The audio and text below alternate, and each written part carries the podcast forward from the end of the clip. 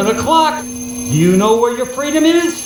Focus for maximum picture quality, and please adjust sound for maximum clarity. Yeah, hello, excuse me, thank you, some attention please. I've spent a great deal of time getting things ready for the show. No, keep going. I'm kind of curious as to how this works. Turn Up the Night with Kenny Pick. You know, I think it's going to do very well in the evening hours here. The greatest gift to mankind since Tutti Frutti ice cream. A viable and modern source for news and entertainment. Hey, gang, have I got an earful for you today? If you're listening to this, you are the resistance.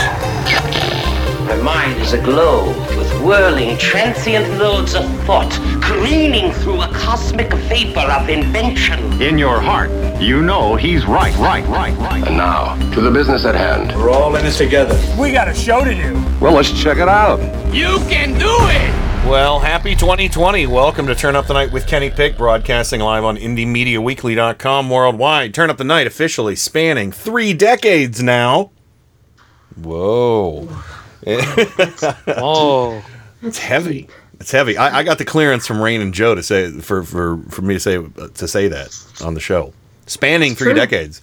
We haven't existed for 3 decades. We spanned 3 decades, starting in 1998. You've spanned 2 centuries. We all have. See? Well, yes, see? That's true. And, spanning the world, covering sports. Yeah, no. The thrill of victory. The agony of defeat. Oh, gosh, boy. I love that show. I know. All right. And, of course. I love that opening. It's just a great opening. Spanning the globe. Well, I'll have to take your word for that one. But yeah, so happy New Year's, everybody. Welcome back to Rain for Freedom's blog, Washington, D.C., the Beltway Bureau, the Bubble of Swamp. Thank you for the welcome back. And yeah, we got the band back together. Yeah, and 2020 starting to smell a lot like 2019. Oh, it's starting to smell a lot like 2020.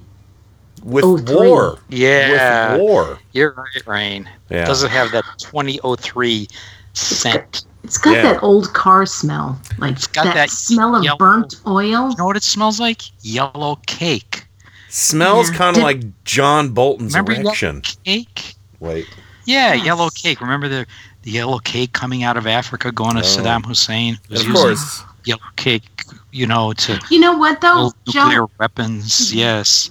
One thing I got to tell you, Joe. This time it's much more blatant.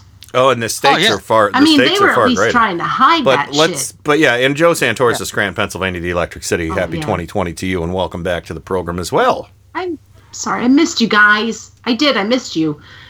But I also needed my sanity. Yeah. I understand, and I want to give a special shout out to our wonderful chat room for hanging out with me and the Sues on New Year's Eve. We played so much awesome rock and roll from 7 o'clock Eastern to I passed the torch to Adam about 1 o'clock Eastern, 1 a.m. So. Because it was just New Year's for him, and he took over. I'm not sure how long Adam kept the music going. I was still listening, but I was pretty drunk by then. So yeah, Ken, I know that you asked if I could co-host, and I don't think I would have done a good job. I just don't. Yeah. I'm not a music DJ. No, that's fine. I just, I wanted to extend the invite. I wanted to make sure nobody was left out, and, and it was fine, And what I'm probably going to do is I'm going to download the recordings. I did not actually record my voice talking about the music and everything, but it did get recorded on Live Web DJ. So I'm probably going to download that. And if people want to go back and listen to it, it's probably only about... not 45 minutes of audio, but if you wanted the, and I'll download it for myself, and then I'll make the playlist available to everybody because I rattled off what the playlist was, on the program. So yeah, if anybody wants to know, Adam, I don't know if he can provide his or not, but he can make a list of what he played too in 2020. So, but yeah, it was a lot of fun. We busted out the hits. You know, everybody in the chat room was throwing great ideas my way, and you know, most of the segues were good. There were a couple of rough ones, so because everybody has different musical tastes. But yeah, it was a lot of fun, and you know, we Susan and I had some champagne. We had a snack tray that we were working on all night. You know, cheese and veggies and fruit and crackers and meats and things like that. We like to do that for New Year's. You know, just have an all night nosh. You know. It's like a party for nosh. Two. Yeah. And we ended up having our neighbors across the street, Garth and Katrina, who I've mentioned before, the most 80s names ever. They came over around 10 o'clock, and so we just shared wine and cider and beer, and it was kind of an awesome, like, fuck you Trump New Year's. Oh, good. Good. Yeah.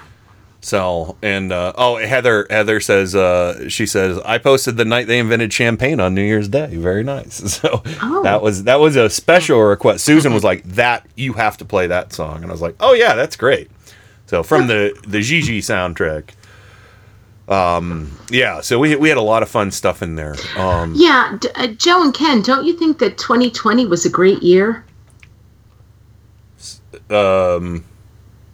'Cause it feels like New Year's Eve was, you know, a year ago. Oh, yeah, well, yeah. Maybe. Yeah, well, it's getting there. Oh, so anyway, all right, so as we all know, you know, it's something I was talking about to Susan in the car this morning, and this is just a one-off. I like sharing these conversations because sometimes I kind of have an epiphany.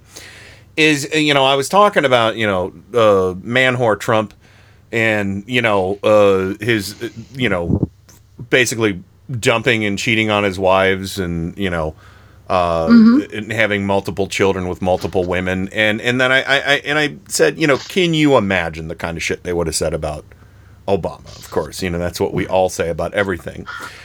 And I was like, can you imagine the racist shit they'd say? And I was like, you know what? I think I want to start calling Trump Baby Daddy Donald. Because you know they would have called Obama that and far worse. So Baby Daddy Donald. And it also means he's also a baby. So, but yeah, Baby Daddy Donald. You know, why not call him that? You know, the fact that they don't call him Baby Daddy Donald shows you how much we have a problem with, quite honestly, white supremacy in America.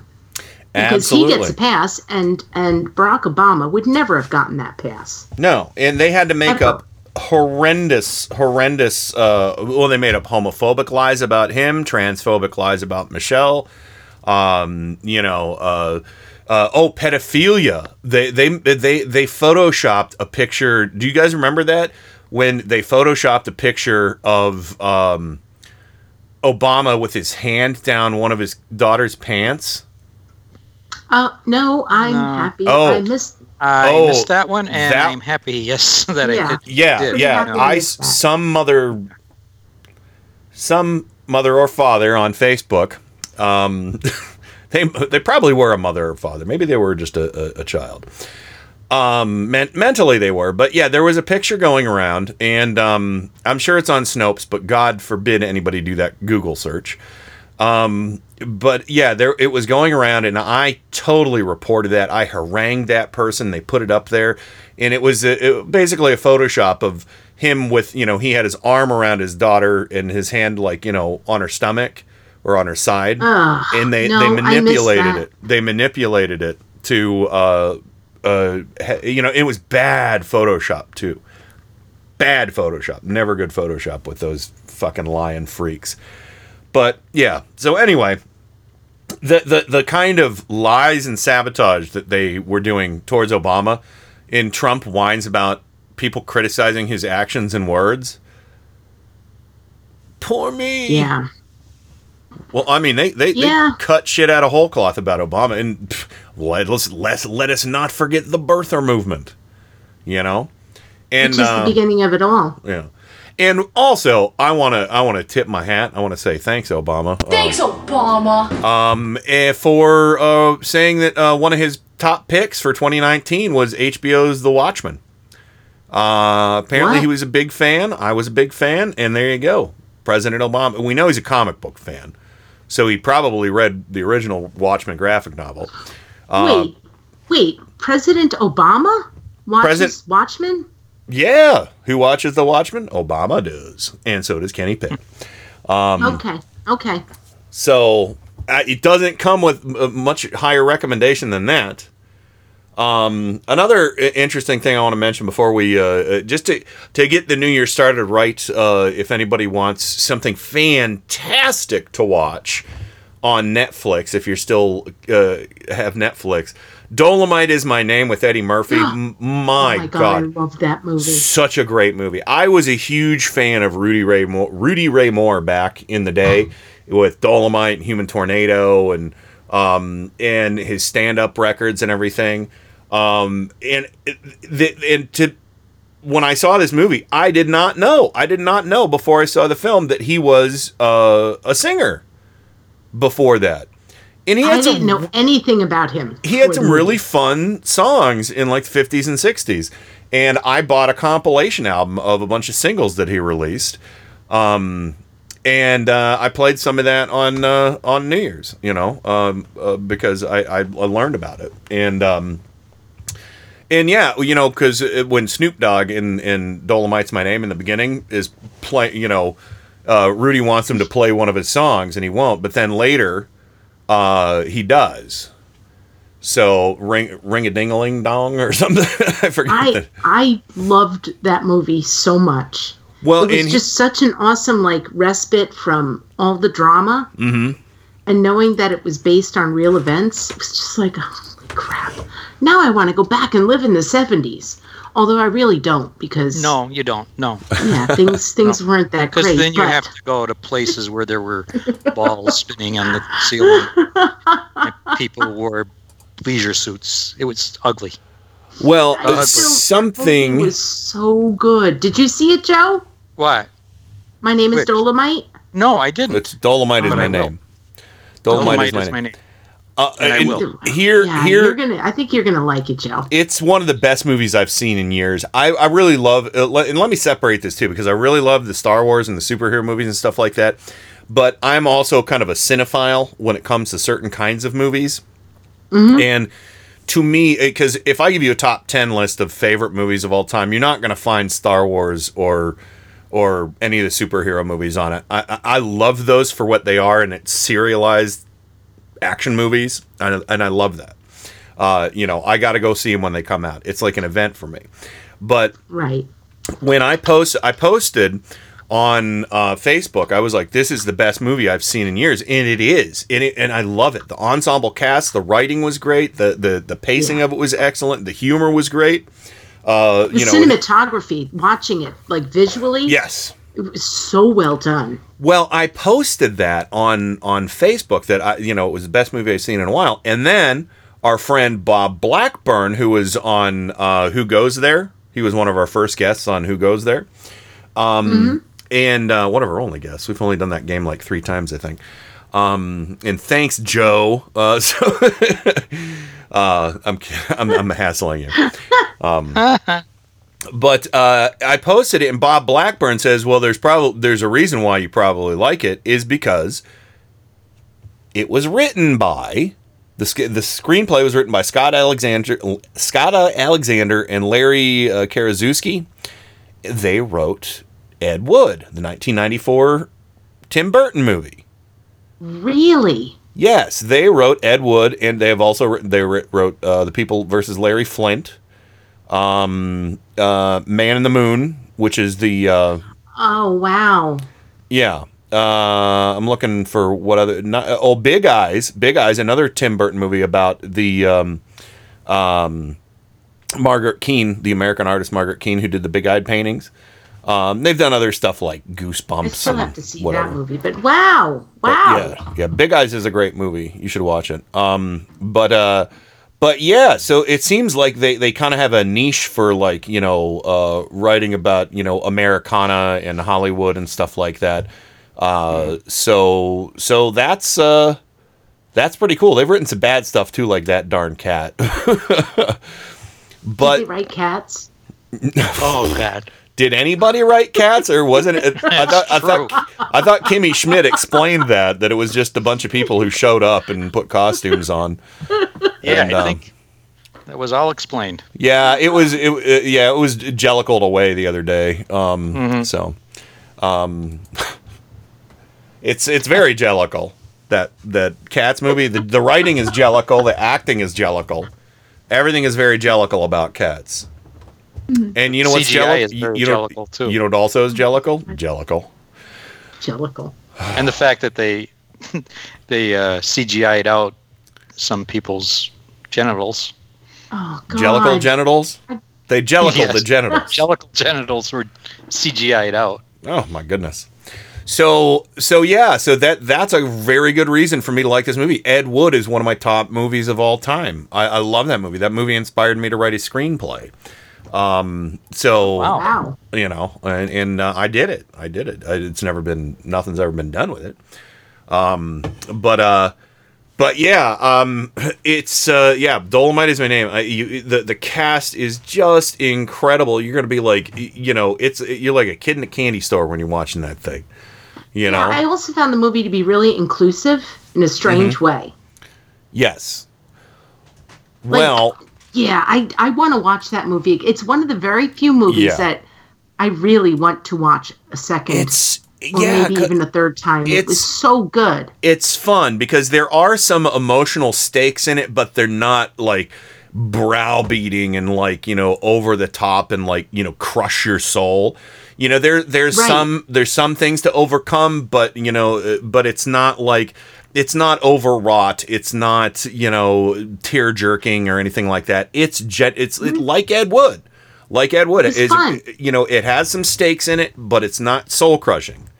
You know, and it was a fun movie. Ed Wood didn't take me into, you know, there are a lot of movies that I love, and I love them for many different reasons. But this movie, I loved it. I think, well, first off, I've always liked Eddie Murphy.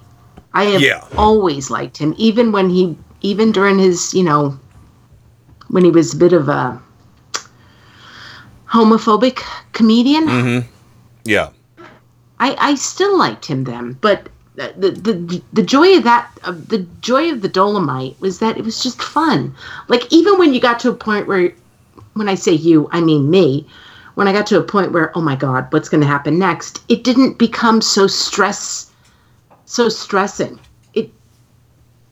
It was just a really fun, enjoyable couple of hours to watch a movie, and I like movies like that. Yeah, well, especially I'll tell you what. Days where, you know, I don't like a lot of stress with movies. I will tell you what. Something out there. Something I want to do with my projector this summer is I want to have a double feature of Ed Wood and Dolomite is My Name, because those two movies would be perfect to watch back to back, because they're both about underdogs in Hollywood.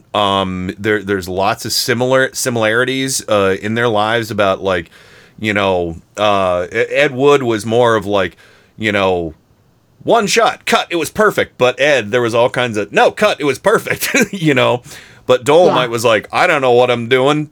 Do it for me. You know, well, not Dolomite, but Rudy Ray Moore. But no, they're both excellent stories told from completely different, you know, worldviews in Hollywood.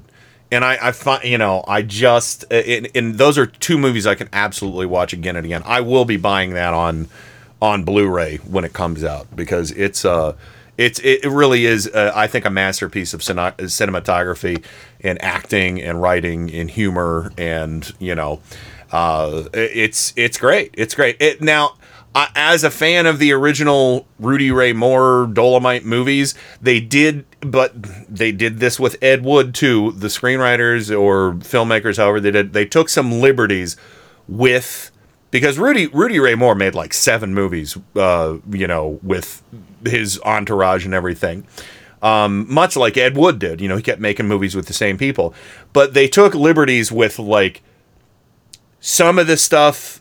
They took stuff from multiple movies and said it was all in one movie, you know, that kind of thing, just because they couldn't. So some of the stuff that was actually, they showed you know, going on in the one movie they were making spanned a couple movies or three movies. So, yeah. Anyway, I wanted to nerd out on that for a bit. So, because I think that it's more appropriate to talk about regular old movies than, you know, here that are relatable to the larger audience. And I know you guys don't do the superhero movies so much. So, but yeah, I do Superman. I do. Ba-ba-ba-ba. Yeah. Mm-hmm. And Batman. Yeah. Ba-ba-ba-ba. And I was getting ready to do Star Wars, the music for Star Wars. Ba-ba-ba-ba-ba, Superman. And that's what I wanted. Love Bill Murray's lounge singer Star Wars with lyrics. Oh yeah. Remember that one? Star Wars, nothing but Star Wars. Oh, Joe, you came to the right place. This is the Nick Winters Show, and I do the entertaining, thank you. Let's go out with something really hot for these folks. A big hit out of 77. Star Wars, nothing but Star Wars. Give me the Star Wars, don't let them end. Star Wars. If they should Star Wars, please let these Star Wars stay. And hey, how about that bloody Star Wars bar? Can you forget all the creatures in there? And hey, Darth Vader in that black and evil mask, did he scare you as much as he scared me? Star Wars. Those here in Star Wars, my seventh winner up here, Star Wars. Didn't the Shmenge give a huge props? Yeah. That was awesome. Sure. I loved it. Amen. Didn't the Shmenge Brothers? Amen. Didn't the Shmenge Brothers do a polka version of the Star Wars theme too? Yes. The Shmenge Brothers did do a cover that was out of this world. Yeah. And don't forget, everybody, you should register to vote. I'm sorry, but your names aren't on the list. You forgot to register. But Vilviachka's name's on the list. Yeah, how come you got her name, you ain't got ours? Because Mrs. Vilviachka filled out a form. She's a registered voter. Hi, I'm Shmenge. And I'm Stan Shmenge. You know, what you just saw, of course, was a dramatization. Election day is drawing near, and it's every good citizen's duty to go out and vote. But you can't vote unless you register. So if you're a new citizen in this great country ours, register, then vote. And taste some freedom for a change. It's almost as good a taste as Mrs. Vilviachka's cabbage rolls and coffee. So register, then vote. Yeah. A citizen of this country. Yeah. Citizen. I'm Shmenge. Well, that was fun. We're the happy wanderers. Yeah. It's really, really nerdy. I love it. Also, I was itching to see it. It came out digitally the other day, and I just said, "Screw it, I'm gonna buy it." I went ahead and bought the Joaquin Phoenix Joker movie. Oh. Did you watch it yet? Yeah. It's a hell of a movie. I'm going to tell you right now. It's a hell of a movie. It's a superhero movie for people who don't like superhero movies. It definitely has a heavy Scorsese feel to it. It has some just gorgeous cinematography.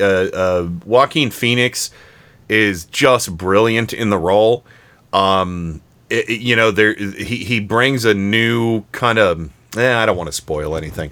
It definitely is a new twist on the Joker, and probably one of my favorite iterations of the Joker on the silver screen.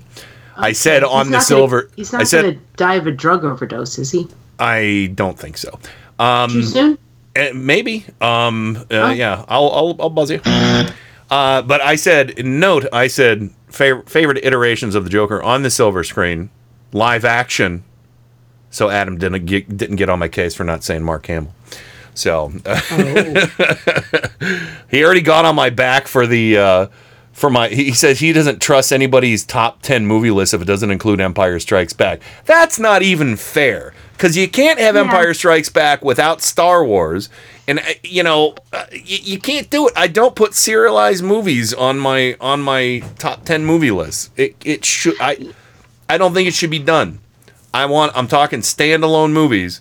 I'll give you my favorite superhero movies. I'll give you my favorite Star Wars movies in order, but I can't put serialized movies because it just feels wrong. It feels like I should include the whole franchise or something. This is the way I am. I disagree with Adam because I feel like one of my top 10 movies is Amadeus, and that would not include Adam's pick. Well, my point is that I see where Adam's coming from, but everybody's got a top 10. Yeah, yeah. Mm-hmm. So, this past week on Netflix, Bob and I actually watched The Two Popes. Ew. It was really good. Did he slap anybody? No. No, but. I thought that was very Christian. Wow. Papa, get the fuck away from me. Jeez. I think it was Yashir Ali on Twitter who said, yeah, he's a Sagittarius. Hey, El Papa. I'm not Catholic. So he got pissed off. They say that the Pope is, pretty much what they say.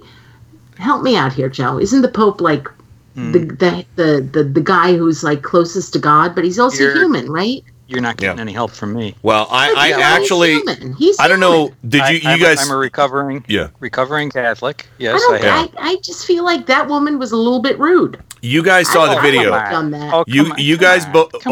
Hold on. You guys both saw the video, right? Yes. Yeah.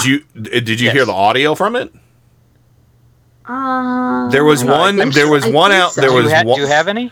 There was one outlet that actually had the audio. I guess they had a mic on. There was a somebody with cell phone. That's what it was. Here it is. Okay, now watch this. I'm just going to break the wrist and walk away. Break the wrist, walk away. Jeez. Yeah, she said, "Geez, he's human. He's human. I'm not a Catholic. He's human." If somebody was grabbing my arm like that, and I was just like, "Dude, oh come on!" I mean, that was like an overreaction. Did he have to hit her multiple times? He smacked her arm. He smacked her. Yeah. All right. Yeah. So you're pro Pope. Fuck him. I liked him when he first came on the scene, as opposed to the Nazi Pope that he replaced. Oh God! This is why. You know what? Going back to the movie The Two Popes, I say go watch it. It was a very good movie, and I watched it before this New Year's video came out of the Pope, kicking some pilgrim in her gut. And it's not the first time he's done it. But the movie was really good.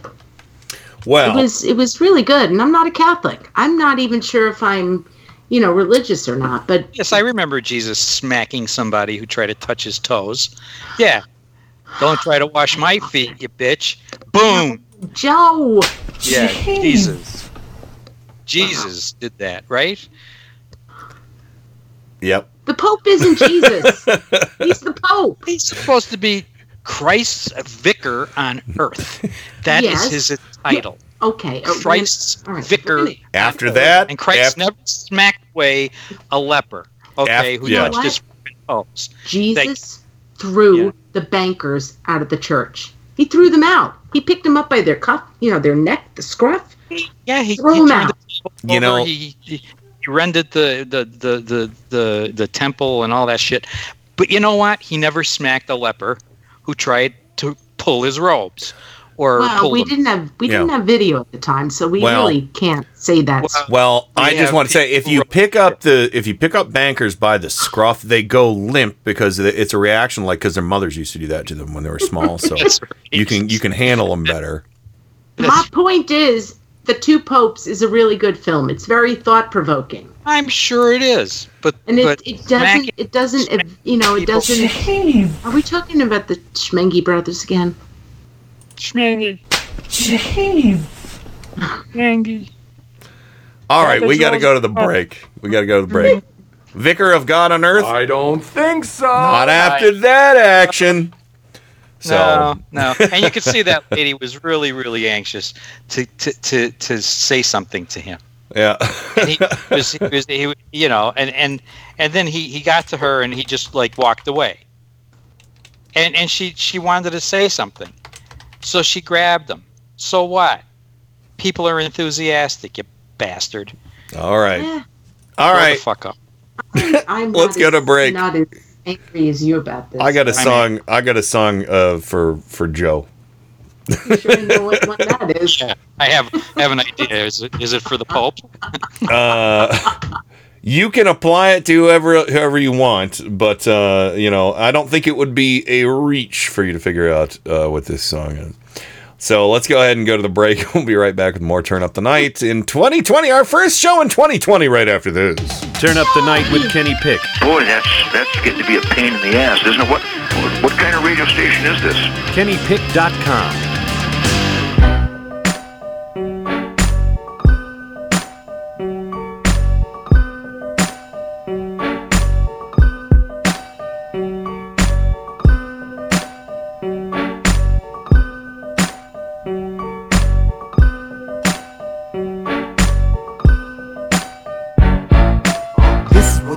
When you living with stress, this is what you play to get shit off your chest. This is what you play when people got you fed up. This is what you play when you just don't give a fuck. This is what you need when your car breaks down. This is what you need when there's traffic all around. This is what you need when you just walk in and catch your fiance with your best friend.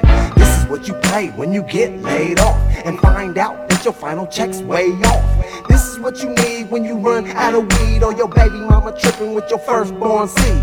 This is what you need when them ends don't meet. This is what you need when you fighting in the street. This is what you play when you all the way through. This is what you play when you say fuck you, fuck you. This is something real for everyone who feels like throwing middle fingers in the air.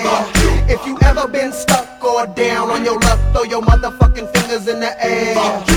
This is something real for everyone who feels like throwing middle fingers in the air.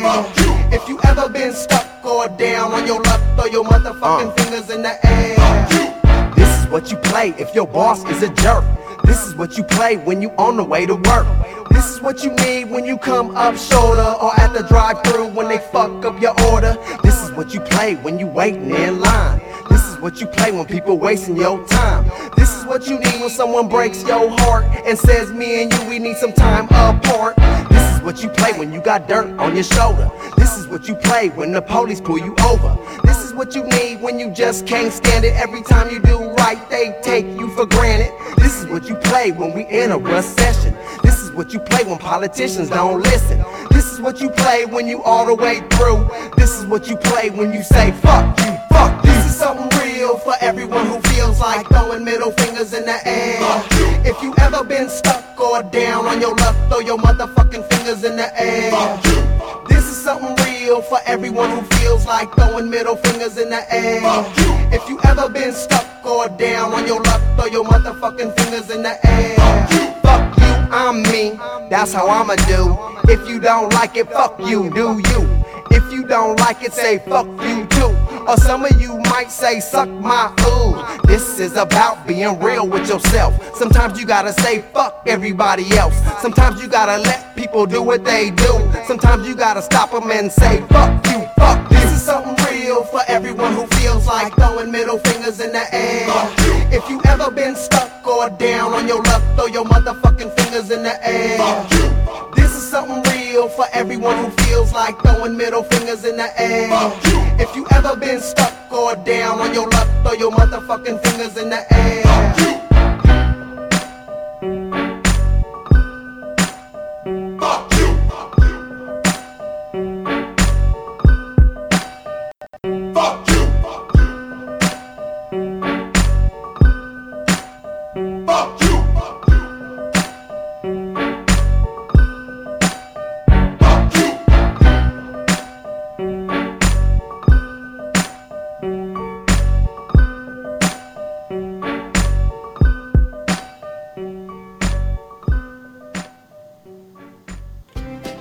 Hi, I'm Tim Cormall, host of The Tim Cormall Show.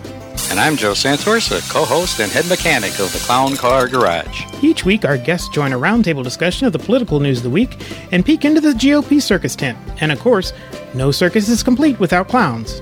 And each week, I inspect the clown car to see what obnoxious fumes they have been spreading all around the country. So join us each week. Admission is free, but just one word of caution. If you see the GOP clown car, get out of the way. They're terrible drivers. Hey, Joe, what was that? I think we just lost another clown car. Tune in for the Tim Cormall Show on IndieMediaWeekly Radio, Mondays and Wednesdays at 8:30 a.m. Eastern, right here on IndieMediaWeekly Radio. IndieMediaWeekly.com. Extraterrestrial radio, all the power without the tower.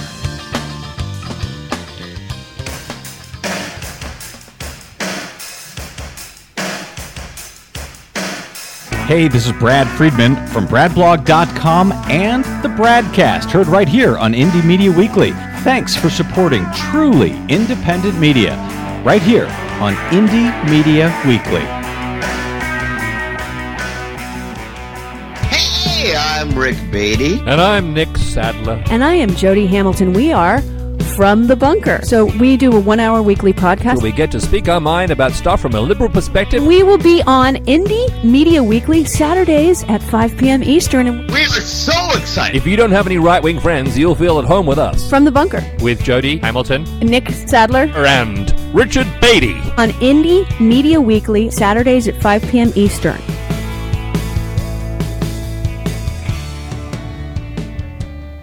Get ready for the fastest 2 hours in radio. Listen to Paul's Memory Bank live every Monday from 8 to 10 p.m. Eastern right here on Indie Media Weekly. Your DJ, Paul, will serve up a mix of classic rock, pop, and novelty music all tied together with a weekly theme. That's Paul's Memory Bank every Monday from 8 to 10 p.m. Eastern exclusively on Indie Media Weekly. Extraterrestrial radio, all the power without the tower.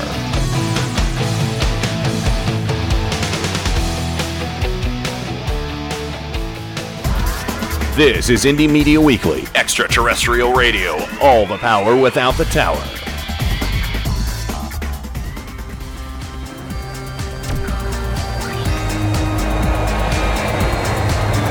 This is Stephanie Miller. You're listening to Turn Up the Night with Kenny Pick. Great Scott! What is that? It's really weird, but it's also the coolest fucking thing I've ever heard in my whole life. It's terrible, by the way. Totally overproduced. The first known instance of a man who was killed because he had lousy ratings. Oh my God! They've killed Kenny! You bastards! I've heard worse. It's showtime! It is showtime, and welcome back to it. And of course, joining me as always on the program, Mr. Joe Santoris of Scranton, Pennsylvania, the Electric City, Steamtown. Fucking Pope. Anyway. Listen. Ow. Cat asked the question in the chat, and I want to respond. It's okay. Like all this. Right. Yes. Yes. Not only did none smack me on the wrist, that was the least of my worries. One time a nun in fifth grade grabbed me by the hair and banged my head up against the blackboard. Oh, God. Oh. Yeah. Yeah. My dad did that. Oh. Huh? My dad did that to me, but... Well, this nun did it to me. And, I went home for lunch, and my mother was combing my hair to go back, and my hair was coming out. Oh. And, she said, what the fuck? And she came up to the school and told that nun that she was, do that again and I'll kill you. See? Fair enough. I will strangle you by your habit. I will take your habit, wrap it around your neck until you're fucking dead. Don't mess with mom. I kind of like Joe's mom. Oh, no, I love all the stories I've heard. She was fucking pissed. There was no reason for that. I mean, it wasn't at a time when parents sued the school district. Well, it wasn't school district. It was a private school. Right. But. She wasn't thinking of suing. She was thinking of murder. A dead fucking nun. And that would have been okay with me. What's black and white and red all over? A nun when Joe's mom was done with her. That's right. And I'll tell you, that's what educators should be abusive. That's what I go back to. You know, that is part of my rebellion problem. It's like I tear up parking tickets because I just have a problem with authority. Well, I don't think it's a rebellion problem unless it gets you in deeper trouble. And you seem to, you kept your nose clean for most of your life there, so. Yeah, I've had some swervy moments, but anyway. Well, yeah, sure. Listen. All I'm saying is, those incidents in school and what I've witnessed with others, non-abuse, you know, because they were so fucking frustrated because they didn't get banged over the Christmas holiday. Oh boy! You know. My grandfather would tell me. He says, when my uncle was in the seminary, he made me snort. Say, hey, Rocco, you do have the tunnel. So are you kind of saying that? He used to say to my uncle, "You have the tunnel," and he goes, "What tunnel?" He goes, "You know, the tunnel between the rectory and the nuns." You know. Oh my! Oh, don't tell me, he said. Yeah. I don't think that the Pope smacked that lady's arm because he didn't get laid. That pisses me off. That's all I'm saying. And I think it does have something with him not getting laid. Maybe if he got laid a couple times, he would have been okay with her grabbing. Okay. Maybe she was hurting his masturbating hand. Oh my goodness! Well, hey, that's my good masturbating hand. I know he's Argentinian. Look, I'm sorry. It was lotiony and it was soft. I don't care. Yes, he had no right to do that. Oh, and he had all no right. Honestly, I don't know if I agree or disagree with you on this, but. Do you think that she had the right to pull his arm the way she did? One second. Rain from Four Freedoms blog, Washington, D.C., the Beltway Bureau, the Swamp, the Bubble. Right. Welcome back. Go ahead. Do you think? Here's how I feel about it, Rain. Do you think that when you're in the public domain, when you're that, especially you're representing yourself as some kind of above the rest of the human race kind of creature? Okay. They tending to be fucking infallible, which is what they claim. Okay, well, you're not infallible if you're going to go around smacking people who only want to touch you because they actually believe in you. Unlike me, I wouldn't fucking touch them. I wouldn't be there. Okay, I'm kind of mixed about it, Joe, and I'm not going to lie about this. I'm kind of mixed about it because I personally I'm not a Catholic. I've never been a Catholic. I've always looked at the person who has been. You know, picked as the Pope is fallible, and I'm sorry I mentioned the Pope's masturbating hand. I'm pretty sure he masturbates because you know he's fallible. Sometimes it doesn't work out. You know, he works, wait, and doesn't have.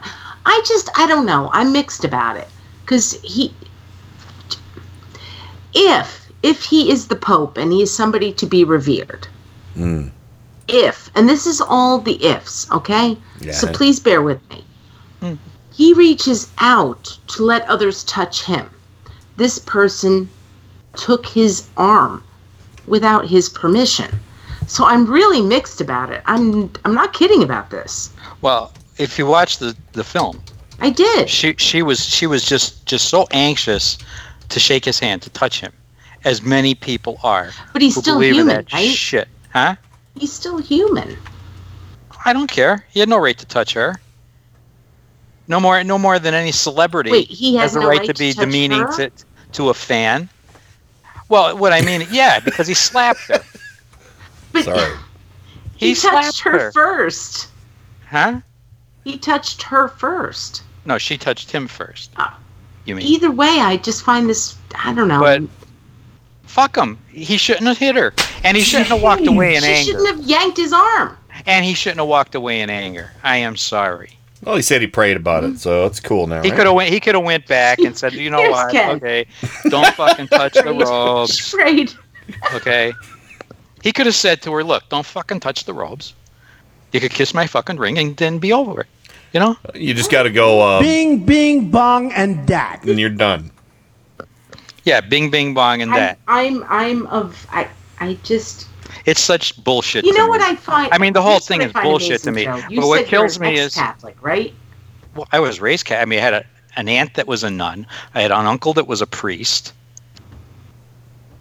You know, I mean, I had Jesus and Franklin Roosevelt hanging in my kitchen.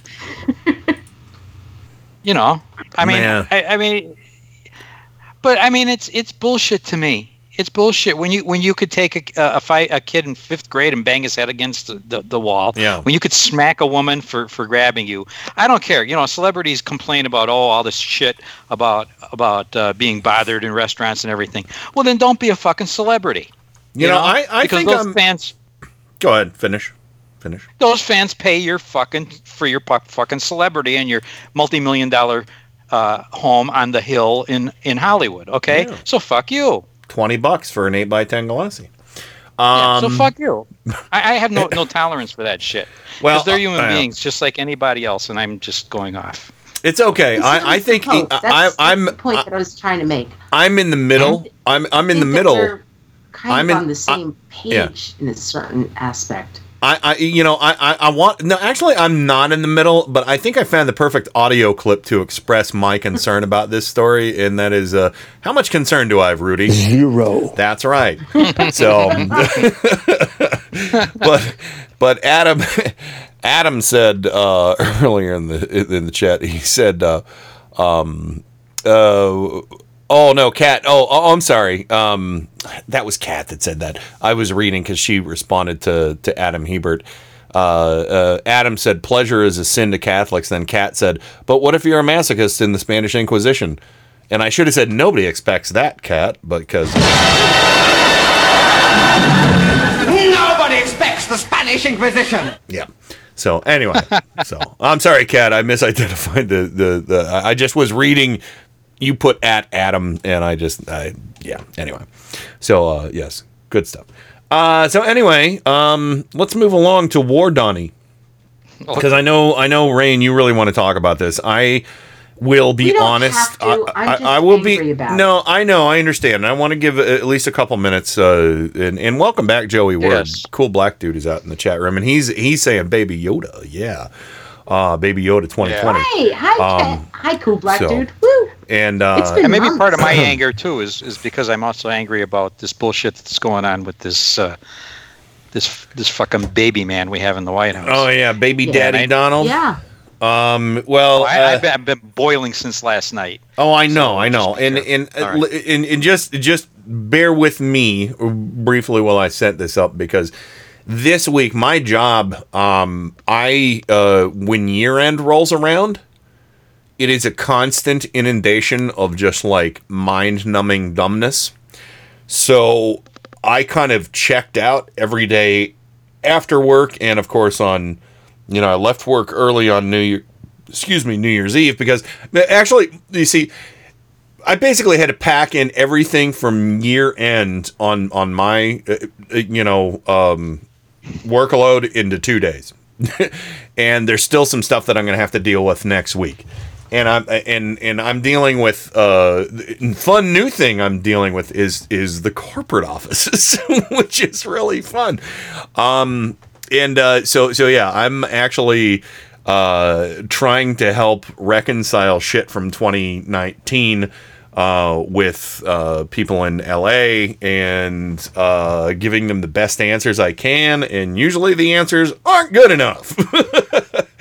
So I've just kind of mentally checked out. I could have done show prep on Wednesday, but Susan and I were just like, well, at least I was like, yeah, we were up pretty late and I drank a lot and played some music, and then I got to get ready to go into work tomorrow.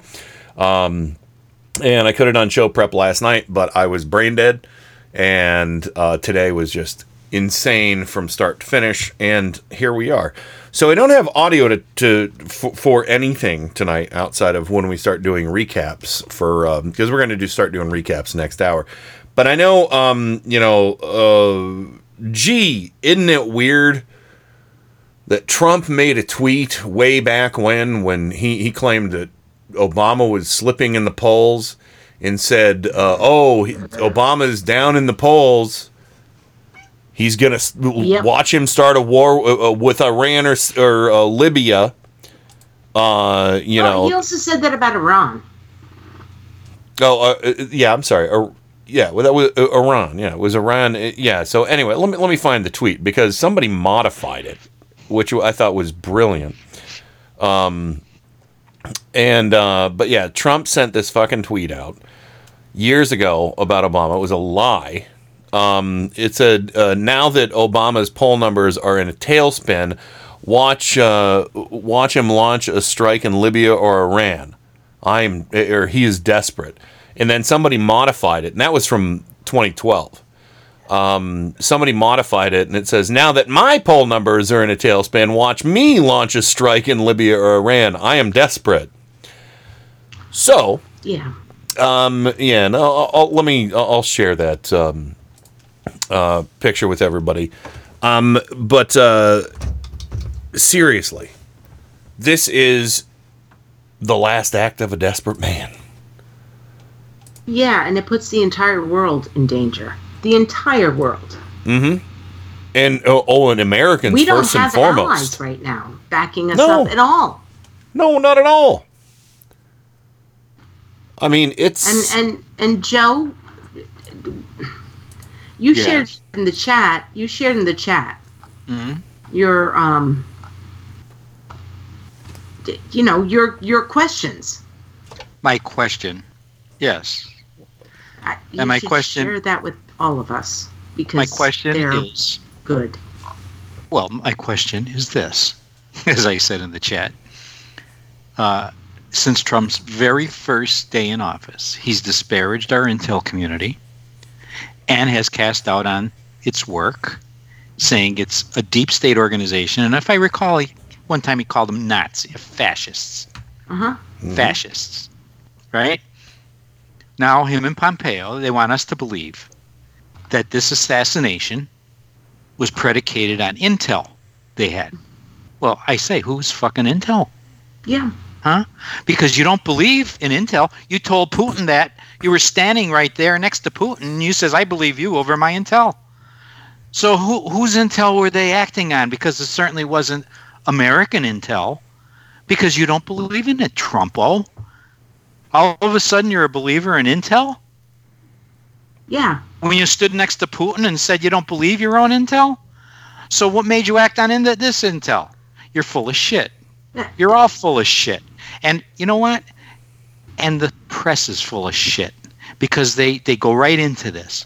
Oh, he was a bad guy. Yeah, I know. There's a lot of bad guys. You know who else is a bad guy? The guy you fell in love with that you send Valentines to, you know, with the nuclear weapons in North Korea. He's a bad guy, too. You know how he executes people? He does a firing squad. But instead of guns, he uses anti-aircraft missiles. So he vaporizes the bodies. And you fell in love with that fucking guy. That doesn't bother you. I didn't see you launch an attack on him last night. Oh, and could it have had anything to do with all the shit that came out in the last 2 weeks about you? Or did it have anything to do with all the shit that's coming out about Deutsche Bank and the Russians underwriting those loans? Oh, and this guy's been around since 1979. Thank you, Joe. 1979. The Israelis 10 years ago had a chance to take him out, and you know what they said? Not a good idea. Yes. Mm-hmm. Don't want to provoke. Don't want to poke the bear. This is. Thank you, Joe. Thank you. Well, I mean, that's been my question all along. Is why today? Why today? It's yellow cake. All over again. Yeah. Remember Yellow? Remember Joe Wilson? Remember Valerie? Oh Plame? No, I agree with Rain. I think it's worse than that. And don't forget, one of you guys shared that thing earlier about what Pence, all the bad intelligence that Pence believed in too. Oh my God! Yes, I shared that. I'll see if I can find it and put that tweet in the chat. Good. Yeah. Because yeah, Pence was lying then about weapons of mass destruction when he was in the fucking Congress. That's right. And tonight he is lying again. And he's lying is what again me. In a really bad way. Like, so when Joe, when you say yellow cake, here's the thing with the Bush administration. There were a lot of us. I'm pretty sure that you can, and pretty much everybody in the chat room, we're able to do the research and realize, oh, he's lying. He's lying. Their intelligence, it doesn't work. They're lies. Mm-hmm. What they're doing now, today, they don't even care about the intelligence. Going back to what Joe just said, like, I feel like they don't care about what the intelligence has said. They don't care about it at all. They went into Iraq, and killed this motherfucker. Up until yesterday, nobody knew his name. I didn't know his name. Did you, Joe? No. Did you, Ken? I certainly didn't. Nobody knew his name. Now suddenly, Trump knows his name, and he's talking about how we did this not as an act of war, as he said, it was an act to prevent war. I mean, and we're asked to believe liars in a cult of liars. Yeah. Yes. This is what they're asking us to believe. And the news media, for the most part, cover this as if it's some kind of serious act. Well, it is a serious action, but as if he was justified or something. As if it's a legitimate act of war. Right. Yes. I wish somebody would just say what it is. Wagging the dog. Okay? Mm-hmm. Wagging the dog. And it was a bullshit move, and they're lying about the intel. There was no fucking intel. I'm wondering. I mean, do you think now that we know what we know about this guy? I mean, he's a really high-ranking official in he's the equivalent of the vice president. So it would have been like it would have been them killing Pence. Yes, it would be like them killing our Secretary of Defense, actually, or that. Yeah. Okay. But it's a big deal. He was a revered. It would be like shooting Reagan for these Republicans, okay? If they want to put it in that, Saint Reagan, if he was assassinated by a foreign government, it would be that equivalent, okay? Mm. Yeah, and here's the thing, Joe and Ken, because I did listen to the news this afternoon, and we've heard about, moderates protesting in Iran and saying that they want a more open and inclusive government. We killed, you could say, head of the State Department, I could say VP. We killed a really high-ranking official in that government. So any goodwill that might have been there is completely in the shitter.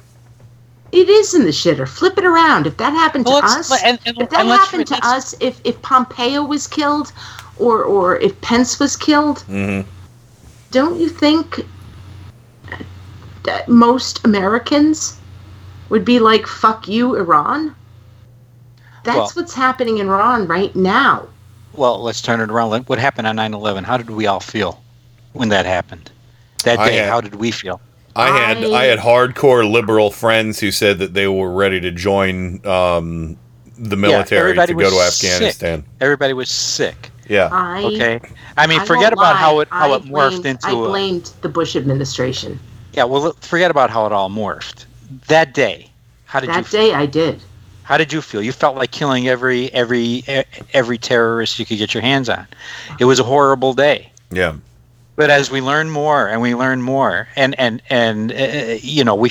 that there was more to it than we all realized, mm-hmm. that it went back farther but that's how they feel. So now they feel like we 9/11 them. Yes. Yes. Okay. So what do you expect them to do? And I'm not defending that, and I don't want an American life to be lost to these idiots. I'm not defending and the guy was a dirtbag, but there's a lot of dirtbags out there.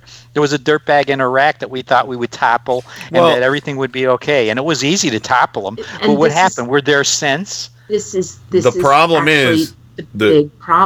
The problem is, and we got to go to the break, and I do want to change subjects after this because I want to try and keep it a little bit light for everybody in the first show in 2020.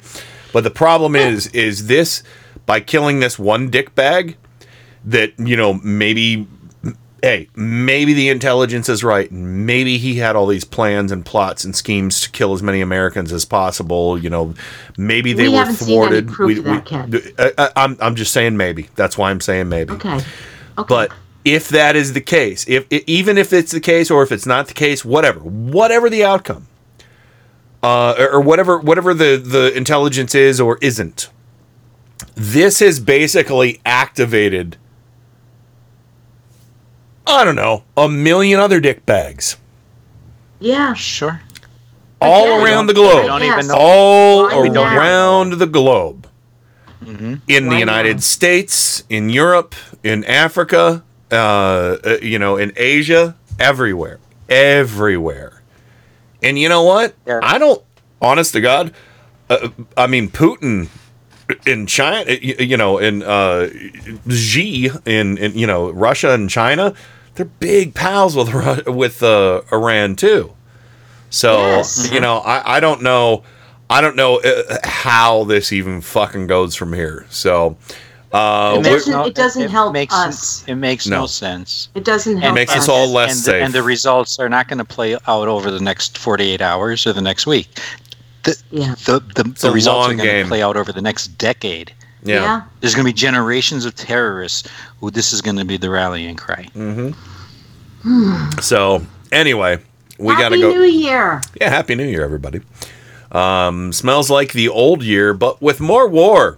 So, anyway, we're going to go ahead and go to the break. And again, smells like John Bolton's mustache. You know, he's got a hard on over this, that freak. Oh, I saw tweets from him earlier. Oh, it's been a long time coming. John Bolton's mustache has a hard on.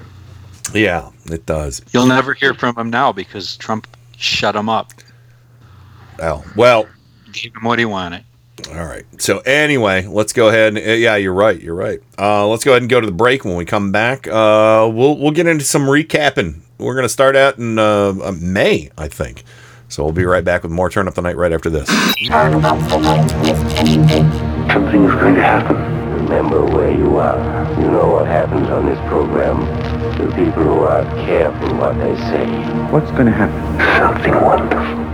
This is metal aficionado Kenny Pick. Every weekday from 5 to 7 p.m. Eastern, it's Gods and Monsters. Gods of Metal and Monsters of Rock, right here on Indie Media Weekly. Brace yourselves for 2 big hours of hard rock and heavy metal, selected from my own personal music vault. You'll hear classics from the extended family trees of Black Sabbath, Deep Purple, and Kiss, heavy metal standards like Judas Priest, Iron Maiden, and Dio. You'll get a heap and a helping of power metal, speed metal, thrash, melodic, glam, you name it, it's here. Except death metal and nu metal. I do not like that stuff. You'll hear guitar virtuosos and shredders from the Leviathan and Shrapnel Records catalogs, rare gems from the new wave of British heavy metal, some guilty pleasures in the form of 80s hair metal, and rock and metal from around the globe. Gods and Monsters. Every weekday from 5 to 7 p.m. Eastern, right here on Indie Media Weekly. And now, on with the show. Trump is a fucking idiot. Focus for maximum picture quality, and please adjust sound for maximum clarity. Yeah, hello, excuse me, thank you, some attention please. I've spent a great deal of time getting things ready for the show. No, keep going. I'm kind of curious as to how this works. Turn Up the Night with Kenny Pick. You know, I think it's going to do very well in the evening hours here. The greatest gift to mankind since Tutti Frutti ice cream. A viable and modern source for news and entertainment. Hey, gang, have I got an earful for you today? If you're listening to this, you are the resistance. My mind is aglow with whirling, transient loads of thought, careening through a cosmic vapor of invention. In your heart, you know he's right. And now, to the business at hand. We're all in this together. We got a show to do. Well, let's check it out. You can do it! You can do it. We can do it. It's 2020. Turn Up the Night with Kenny Pick, now spanning 3 decades here on IndieMediaWeekly.com worldwide, although we weren't always on IndieMediaWeekly.com. We've only spanned IndieMediaWeekly 2 decades. We used to be on Liberal Justice Radio before and some other stuff, too. Radio or not, kind of, and talk radio one. Oh my God, all the different things we used to be on, and then, oh God, what was it? We used to be on, what was the name of that? Awful. We used to be on camera on a couple different places. I can't remember what the names of the places were. There was like Ustream. Was that one? Yeah, Ustream was the first one, and then Spreecast. That's right. God, that was something. I'm so glad I don't have to deal with cameras anymore because now I can wear nothing. So anyway, I'm still wearing clothes right now, but I have the option. I could wear nothing if I didn't want to. And by the way, I'm wearing something underneath my pants I'm very happy about. Susan got me some boxer briefs from Duluth Trading Company. My God, are these things comfortable? I never knew underpants could be so nice. Anyway, not a sponsor. Welcome back to the program. Rain from Four Freedoms blog, Washington, D.C. You don't have to ask me what I'm wearing now. Wow. So I'm well. I didn't. You're my sister, so I wouldn't expect you to. So the Duluth underpants are that comfortable? Oh my God, they're so nice. The Duluth. Commercials really. I'm a boxer. I'm a boxer brief. I'm a boxer brief guy, but I'll tell you what, they're stellar.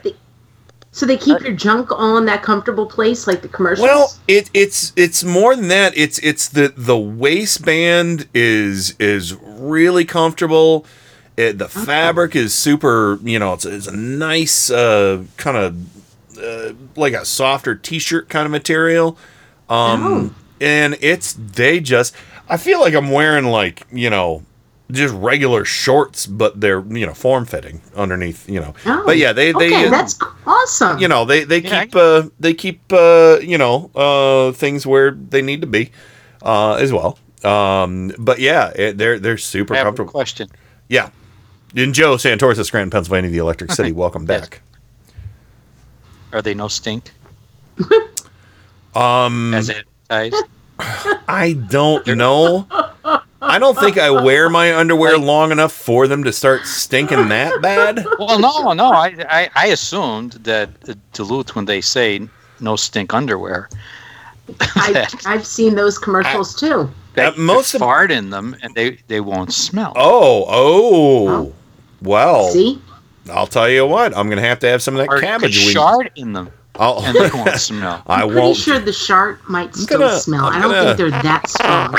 I'm not going to do that. They say no stink underwear. Well, I'll tell you what, Joe. Say no Joe, we made some ham and cabbage the other day in the crock pot. Tomorrow, I'll put on a pair, and I'll. How did you get the buck naked performance pattern boxer briefs? See, or the Joe has seen these commercials as well. They're black. Oh yeah, they're black. I bring them up on the show all the time. You remember? I don't remember this. Duluth Trading, yeah. Did you get the buck naked performance pattern boxer briefs? Susan got me she got me two pairs to see if I like them. One was a regular style boxer brief, and the other one has the longer leg, which I really enjoy. But they're both black. But yeah, the longer leg it goes down almost right above your knee. So it's kind of nice. So they're like old timey pants. Yeah, they're like old man pants. So they're like boxer briefs. Yeah, I've seen them. I like briefs myself, but I try not to stink them. But if you have buck naked no stink underwear, you should be able to fart in them. And I don't know, but I didn't read the tag entirely. I was just like, oh, new underpants. Let me put them on.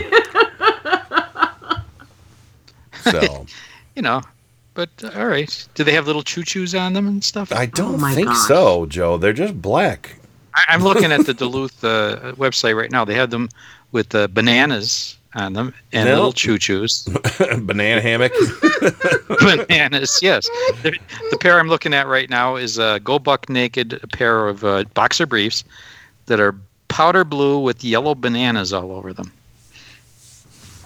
I don't know what the significance of that, if that's like a reference to Peyronie's disease or see whatever. Something I want to play right now for everybody because Adam. Speaking of Peyronie's disease. Well, speaking of Christmas presents, this is something I bought. This is something completely. Other than it being a gift, this is what I got for Adam Hebert for his birthday / Christmas present. I'm going to play it for you right now, everybody. Hopefully you can hear this. Here it goes. Hey, Adam. This is Batman calling you from Wayne Manor. Your brother, Kenny, tells me you're a big fan of the show. Thank you. So this is a shout out just for you, Adam. I am vengeance. I am the night. I am Batman. And remember, Adam, it's not who you are underneath. It's what you do that defines you. I understand you do Mic Check Radio with Adam Hebert. That man approves.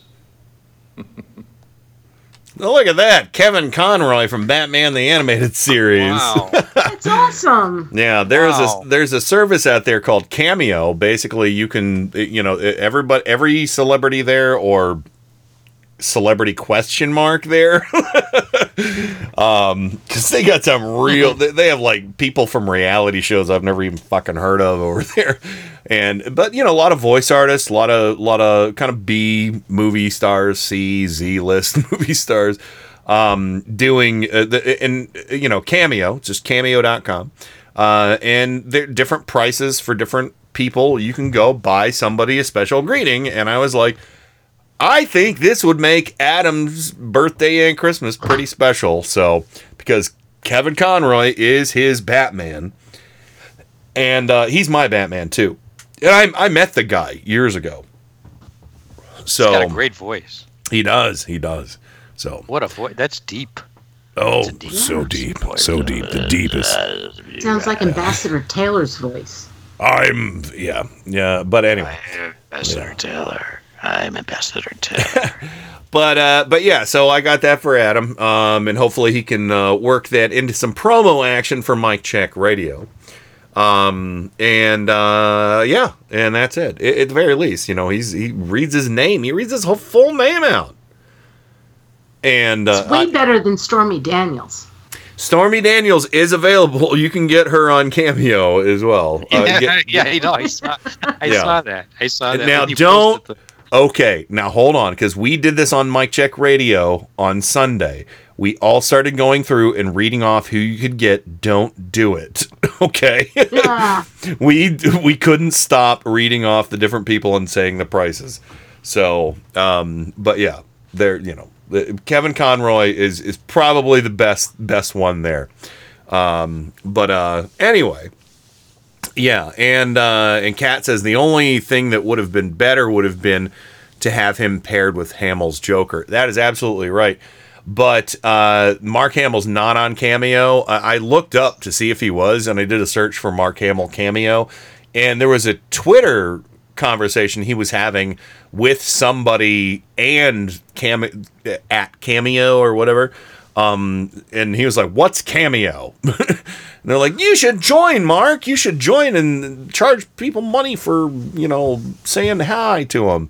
And he was like, no response. But anyway, it's just a pretty cool thing. I think Stephanie Miller should sign up for that. You know, Stephanie Miller, John Fugelsang.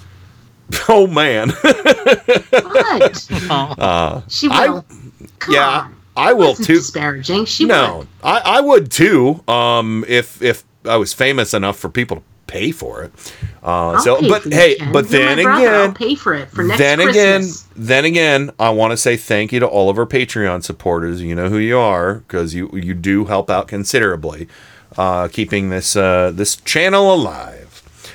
But anyway.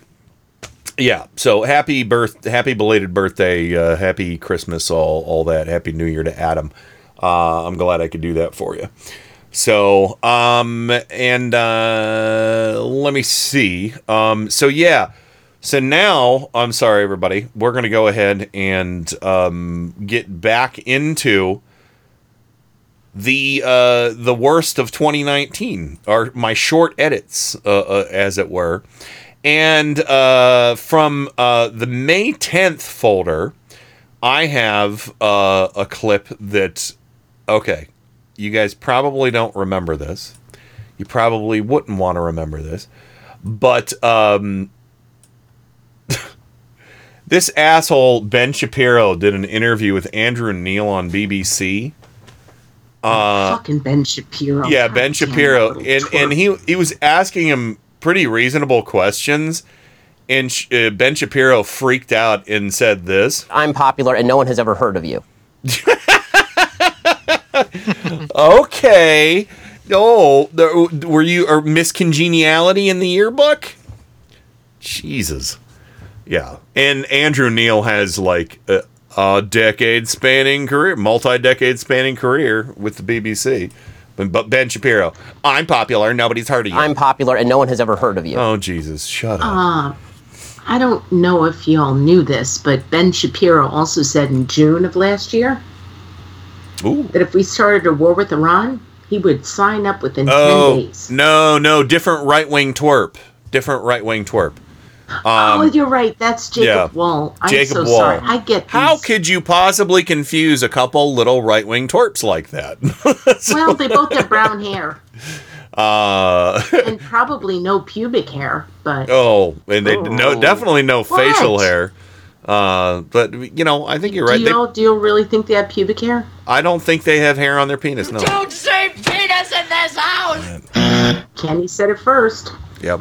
So, sorry about that. Anyway, let me see. I'm not really that sorry, but anyway. Wait a minute. What is this? Now I need to see what this is because I've got again. This is a good one. It's not a short clip, but this is from Bill Nye on John Oliver, from the middle of May of last year. Here, I've got an experiment for you. Safety glasses on. By the end of this century, if emissions keep rising, the average temperature on Earth could go up another 4 to 8 degrees. What I'm saying is the planet's on fucking fire. There are a lot of things we could do to put it out. Are any of them free? No, of course not. Nothing's free, you idiots. Grow the fuck up. You're not children anymore. I didn't mind explaining photosynthesis to you when you were 12, but you're adults now, and this is an actual crisis. Got it? Safety glasses off, motherfuckers. There you go. So, amen. Yeah. Amen to that for sure. Yeah. So thank you. Amen.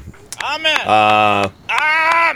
All right. So there we go. Oh my God. Is this it? Oh my God. I think we touched upon this briefly, Joe. Did we talk about, wind cancer? Yeah. Well, I don't know if we played this one or not, but I don't think so. But let's listen to this real quick. He lies about the Green New Deal and, in dead birds with wind turbines. Under the Green New Deal, they don't like clean, beautiful natural gas. They don't like anything. They don't know what they like. They sort of like wind, even though it kills all the birds. All of the birds. You want to see a bird cemetery? Go under a windmill sometime. You'll see the saddest. Oh, you got every type of bird. You know, in California, you go to jail for 5 years if you kill a bald eagle. You go under a windmill, you see them all over the place. All of not so a good many. Situation. So many eagles. But that's what they were counting on, wind. And when the wind doesn't blow, you don't watch television that night. Your wife said, what the hell did you get me into with this Green New Deal, Charlie? God, I hate him so much. Who's fucking Charlie? Oh, my God, I hate his storytelling. Oh, it's awful. It's all awful. I hate his storytelling. And, when he talks about the birds there, I know that we have to keep moving on. But right now, I'm a little bit heartbroken over the fact that we've lost so many animals in Australia. And that wasn't caused by wind. It was caused by fires because of climate change. Mm. Just saying. Yeah, yeah. His fucking bullshit. And he's repeated that since. So. Oh, you know what? I'm repeating stuff. I still have very dark thoughts. It's okay. I'm repeating stuff because I think we got through... some of that stuff. Oh, yeah, because I'm looking at stuff. Ben Carson Oreos. Yeah, we got through that. But let me see. Where is it? Trying to find... I think we played that, too. I guess we got... I'm saying we got through May, so we're going to have to go to June, I think. But let me see. What do we have here? And we're mostly just focusing on... the short edits. And let me see. What was... oh, yeah, we've got a few fun ones here. This is what the first time I started using this. I haven't used this in a while, but Johnny Rotten from the Sex Pistols. Ever get the feeling you've been cheated? Yeah, started using that. So, oh, this is what Kenneth Copeland freaked out. You remember that Inside Edition where Kenneth Copeland freaked out? I don't know. It's not worth hearing. Then there was... Based Amy. Do you guys remember Based Amy? She was the Trump cultist who oh god, what was... Oh, she was in England and she was the one who stabbed the baby Trump balloon. I remember. What? Yeah, she was... That was a boy. No, I thought that was a man who did that more recently. Her name was about this. Based Amy, and she stabbed the baby Trump balloon and deflated it. And apparently she's a British Trump supporter, and she said... hey, America, help me! Yeah, okay. No, we didn't. Sorry. And... oh, but yeah. So, okay, so we don't have the full Kenneth Copeland audio here, but I did. What's the matter, Tennessee? What's the matter, buddy? He wants to smell your Duluth Trading Company underwear. No, it smells stink. You can't smell it. Oh, I think we got double. I think we got a kitty staring him down. He's walking like he's invisible. Tennessee thinks he's invisible. He walks really slow. But anyway, Kenneth Copeland, just to illustrate what a crazy person he is, here he is doing baby talk. Yeah, you fucking asshole.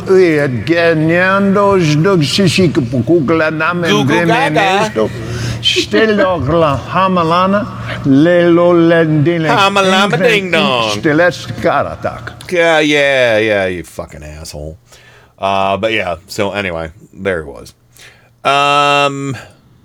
So yeah, Kenneth Copeland talking baby talk. Let's see, what else happened in June of last year? We have, I did, this is a clip from A History of Violence, but yeah, I should be using this more. This is a good one. I just kept finding things in the middle of the summer that seemed like good drops for the show, like this one. This is William Hurt from, Susan's laughing at Tennessee in my t-shirt drawer because I still left it open. But he looks pretty cute. But, William Hurt from A History of Violence. How do you fuck that up? Yeah, so I love that one. Another one, here's another movie clip I got from, Terminator. In technical terminology, he's a loon. Yeah, there you go. But, let me see. Yeah, so anyway. Oh, wait a minute. This could be fun.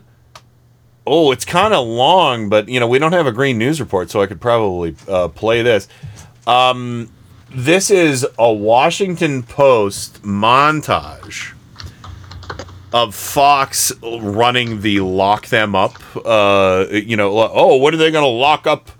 Clinton or Obama or whatever, you know. So that could be fun. Do you guys want to hear that? Sure. Yep. All right, here you go. Speaker Pelosi now apparently telling senior Democrats she'd like to see Trump behind bars. Based on no actual crime, she wants a political opponent locked up in prison. That happens in banana republics. Or at Trump rallies. Her son, tonight, sitting in jail for taking a photo of a classified area on a submarine. Hillary Clinton is campaigning to be our next president. She should be the one in jail. Equal justice would mean Hillary goes to jail. Can Hillary go to jail? They put the fix in and rig what would have put any other American in jail with Hillary. By the way, when is Hillary going to be charged? That was the president during the second presidential debate saying what a lot of Americans, including myself, think. Hillary Clinton needs to be prosecuted, or at least investigated, and then if there's evidence, prosecuted, and then the proper punishment. They know this FBI informant. He was in Putin's network. He has damaging information on the Clintons that potentially could send them to jail. Based on what you know, do you think Hillary Clinton should go to jail over the server scandal? People will be going to jail, desperate. I promise you. Sean, tonight, Hillary Clinton, follow my words, the media won't say it, she should be in jail, not on the campaign trail. Beyond serious stuff, this is go to jail type of things. Somebody's got to go to jail over this, and not just the one who's been convicted and clammed Who are the top people that are in jeopardy? Well, I think Hillary Clinton, anybody at the DNC. The DNC. James Comey in particular, because he may have abused his office, and he could have done it for Mueller. Mueller knew. No, covering it up to cry to Congress. He should recuse himself. He should have recused his duty. He should recuse himself. Same with Rosenstein. Absolutely. And Jeff Sessions needs to get off his duff and appoint a special counsel to investigate. If you want more of this, you're Hillary Clinton, Comey, Loretta Lynch, everybody. Everybody. Oh, Loretta Lynch handling a loan. Yeah. Judge Jeanine, isn't that in and of itself a crime? Yes. I don't know how Hillary Clinton hasn't at least served some time in prison, given her background and what she's done. Mark Levin. Well, what's going on? Well, that's the question. Her background. So why is not the FBI tonight finding out who these five leakers are? Why is not the FBI tonight sending agents to people's houses to find out? With Loretta Lynch's investigation. You know what? Why isn't Hillary in jail, Jay? Yeah, well, of course. But here's the thing, Sean. This is... Yeah. Well, I can answer that. Hillary's not in jail because she didn't commit any crimes. Well, neither did Loretta Lynch or any of the people that they mentioned. No. You know, honestly. Oh, also, you know, I'd like to say another thing. Benghazi. Yeah. Listening to that clip, I'm not kidding about this. We used to play a lot of, InfoWars. Oh, yeah. What's his name? Alex Jones. We used to play a lot of Alex Jones on this show. Mm-hmm. You know, when Tom was here and all that stuff, we used to play a lot of Alex Jones. Sure. That clip with all of Sean Hannity sounded a lot like the shit that Alex Jones used to talk about. Am I wrong with that? No, not at all. It was the same thing with that. It was the same thing without gay frogs, essentially. I find a little bit of it startling because I try not to listen to Sean Hannity, if we don't have to. If humanly possible, yeah. But that was very much of the level of Alex Jones and Glenn Beck. Oh yeah. And Mark Levin. I was really glad to hear Mark Levin chime in there. Oh, hold on. I got another Mark Levin clip here for you. We are fighting here right now through this primary process because we're trying to use the phone. I forgot about that one. But freaking Fox News it's always been bad to me. Yeah. Always. Oh, yeah. But absolutely. It's gotten worse. And, you know, I'm honestly glad that movie, and I'm sorry, I know that there was sexual harassment and everything at Fox, but that movie that came out about Fox News with, you know, Charlize Theron. Yeah, Bombshell. Bombshell. I'm glad Bombshell bombshelled, because I don't want any kind of glorification of Fox News, even in its ugliest, you know? So... I don't think I'm alone with that. I feel bad for the women who were abused, but I don't want to raise them up. Yeah. Yeah, absolutely. And, you know, I love the cast of that. Margot Robbie was in it, and so was Nicole Kidman. No, Nicole Kidman, yeah. Yeah, she was in it. The cast is amazing. But you know what? The cast is amazing, but you know, a documentary, fine, but no docudrama or biopic that's faked out, because Margot Robbie's character in there was totally fabricated. But did you see the movie? No, I didn't. I just read about it. Yeah, I haven't seen it because I did a search to see who Margot Robbie was playing. They're like, oh, Margot Robbie's playing a fictionalized character, whatever. Because I do enjoy her quite a bit as an actress. So, but anyway, we got to go to the break. So let's listen to Bobber's Swimming Upside Down. It's been a while since we've heard that. So, but yeah, there we go. Let's go ahead and go to the break. No green news report. There's Brad and Desi still on a hiatus.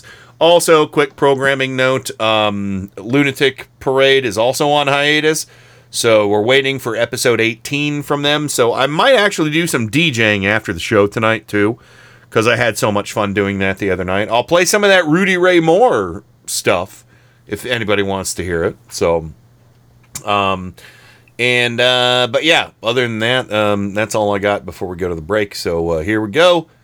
Swimming Upside Down by Bobber. And Bobber will return on the 24th, I believe. He's only free on one Friday this month, but he'll be back, and we eagerly anticipate. He's free for you guys, but he's always free for me. Oh, son of a. Anyway. What? I said son of a. So, all right, we'll be right back. With underwear, Rain. Oh, yeah. All right, keeping everything in place. We'll be right back with more Turn Up the Night right after this. Turn Up the Night with Kenny Pick. So new and different, it won first prize at the International Inventors Exposition. KennyPick.com.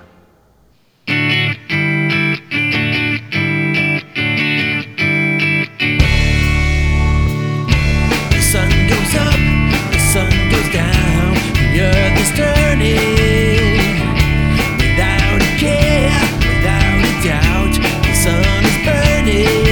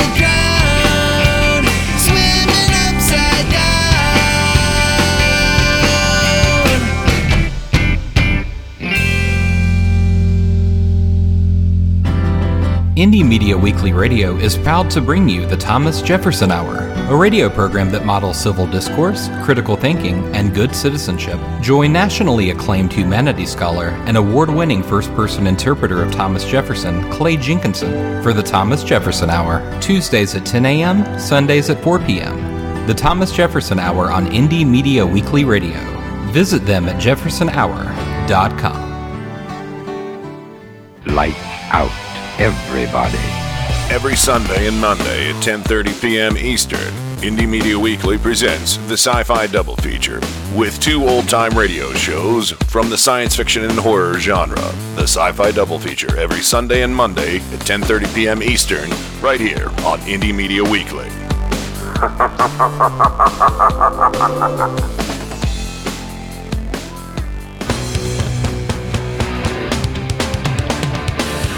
This is Indie Media Weekly, extraterrestrial radio. All the power without the tower.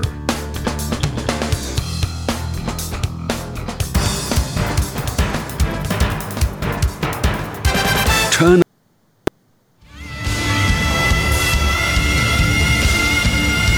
This is Kenny Pick on Turn Up the Night. I've loved you from the first time I heard your voice. You use your tongue prettier than a $20 whore. You're like a word genius, and everything I say, you twist it around and make me look dumb. I like the way he talks. Mm-hmm. Do you really think that people don't know the things that I say? At IndieMediaWeekly.com. He even talks honky. Oh, so many honky drops to choose from. What do I do? I could also chastise myself for playing the wrong ending there. But here. They're taking out the long knives and trying to destroy the handful of conservatives we have in Washington, D.C., who are trying to use the phone! So I accidentally, not the wrong ending, I accidentally played the wrong bumper on the way back into the show, which I've done a few times now, and Joe probably panicked and was like, oh my God. Is it 9:30? That's what I thought. Yeah. So anyway, welcome back to the show. Joe Santoris, Scranton, Pennsylvania, the Electric City. Hello, sir. I thought I made it all the way to the end without having to pee. Oh, okay. Well, there you go. And, of course, Rain from Four Freedoms blog, Washington, D.C. Welcome back to you as well. Thank you. I actually did pee, but... Oh, okay. I did as well. We talked about underwear. We did. Underwear that's fun to wear. So. It was a little piddle. Yeah. Yeah, sure. Little tinkle, little sprinkle. So anyway, welcome back to the show. And Rain, our girl Friday, is finally back with us. Oh, gosh, it's Friday. It is. Are you ready to do some name calling? And I'm sorry. Yeah, I'm on it. I'm sorry. We're gonna forego reverse calling. The phone is still screwed. I'll test it while Rain's doing name calling and see if we can take calls. But if we can't take calls, we're just gonna keep recapping. So, but Rain, are you all set? You want to give it a shot? I am all set. All right, here we go. I love it when it rains. For your pleasure, it's Rain from fourfreedomsblog.com. Excellent. She's never failed me before. Honey, you got to give it away to keep it. You can't just hold on to this. Attractive, hot, beautiful. We're talking about the same thing here. You want to mess around? Here comes the rain again. The greatest source of energy known to womankind. All right, let's get straight to the biscuits. There you go, Rain. Have we stopped doing themes? What do you mean? Have we stopped doing? Oh no, okay. We never stopped doing themes around here. Themes. Okay, so can we give everybody what they should have as a New Year's Eve resolution? Oh yeah, that works. So Joe, okay. You cool with that? You cool with that, Joe? I'm good. All right. So you two are in charge with who? Everybody what they should have as a New Year's Eve. We'll take turns. I'll go first and then Joe can give the next. Okay. So first up, Mr. Adam Hebert.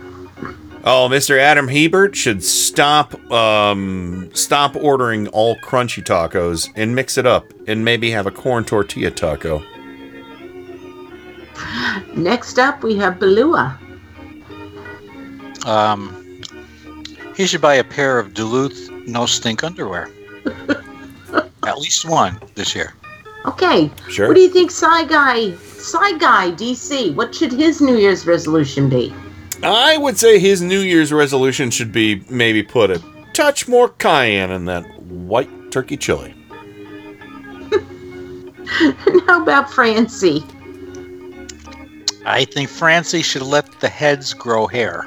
I knew it was going to have something to do with the heads. Well, okay, next up, Heather. Well, Heather, I think Heather should, probably, just going out on a limb right here. Heather's New Year's resolution should be stop smoking novelty cigars. They're no good for you. Oh. All right. Jay Colley. Oh. Hi, Jay Colley. Jay Colley, every day this year, should give a collie an ear scratch. Oh, scritchy. That's a damn good resolution. It is. Especially for the colleagues. Oh, my goodness. Next up, Cat. You know what? I think Cat should listen.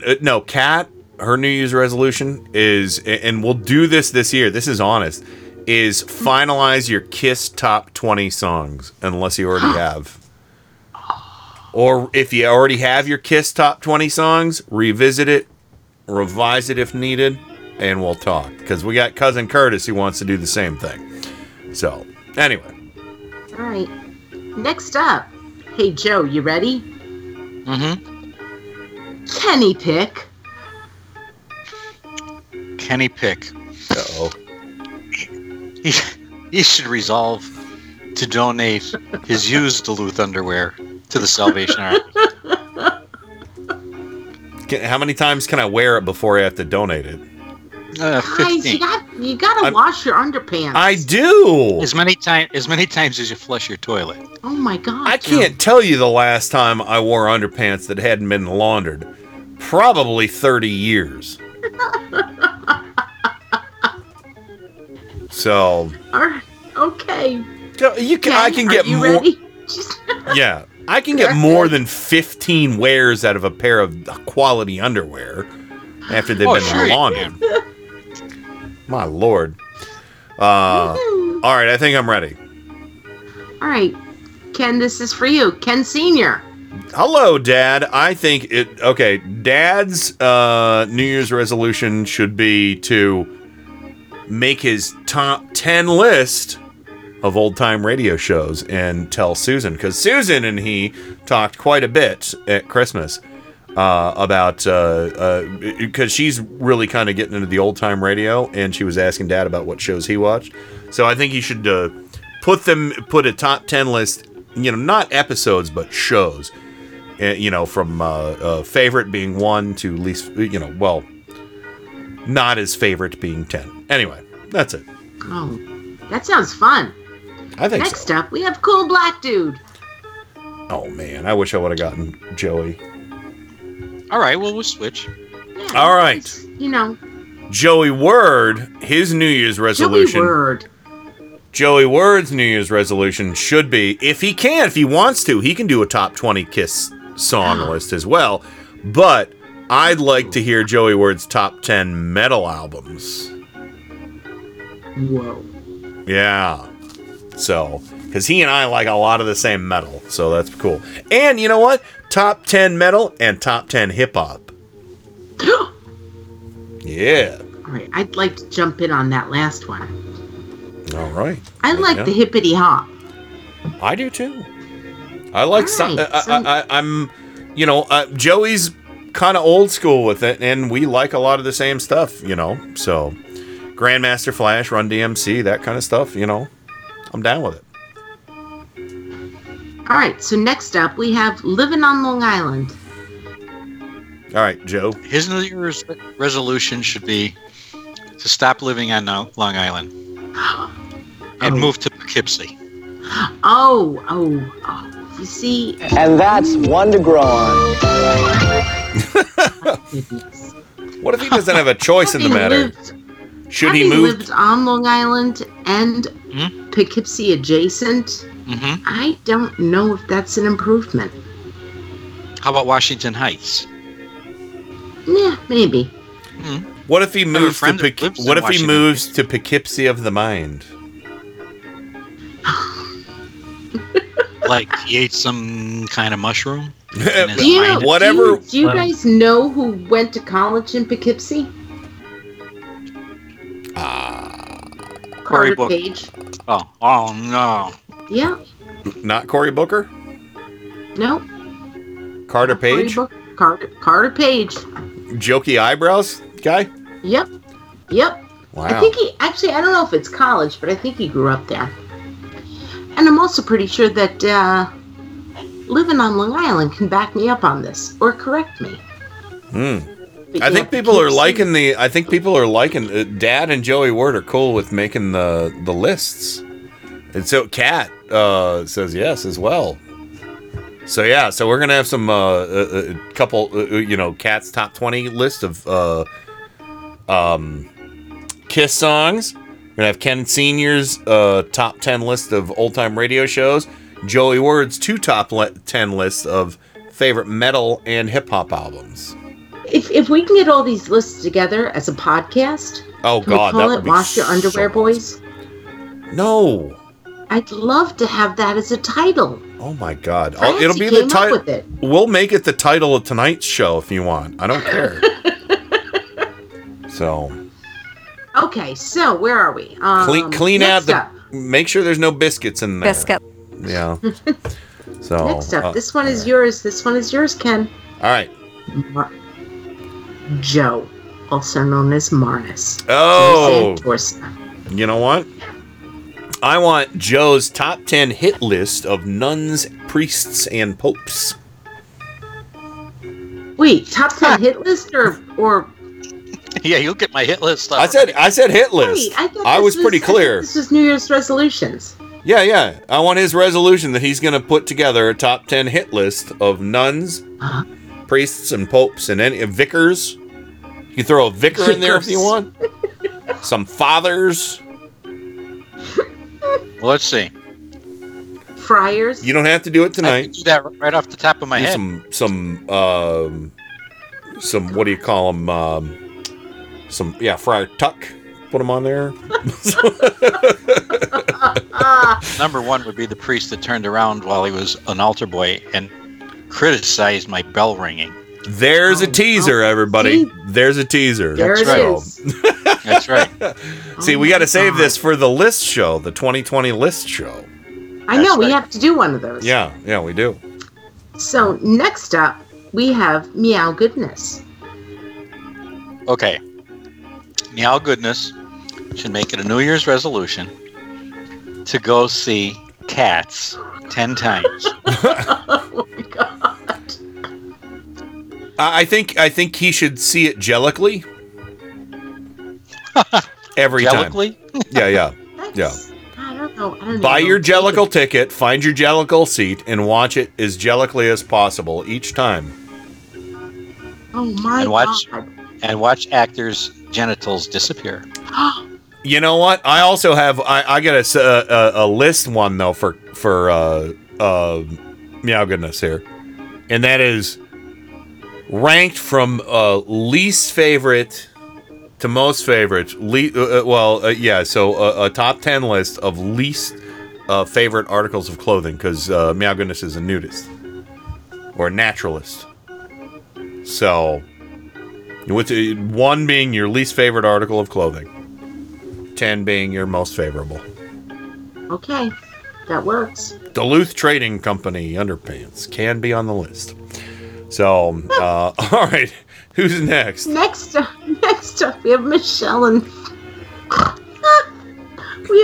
South Florida. Michelle in South Florida goes to me, actually. Yeah, Michelle. I'll give you Miles, Joe. So.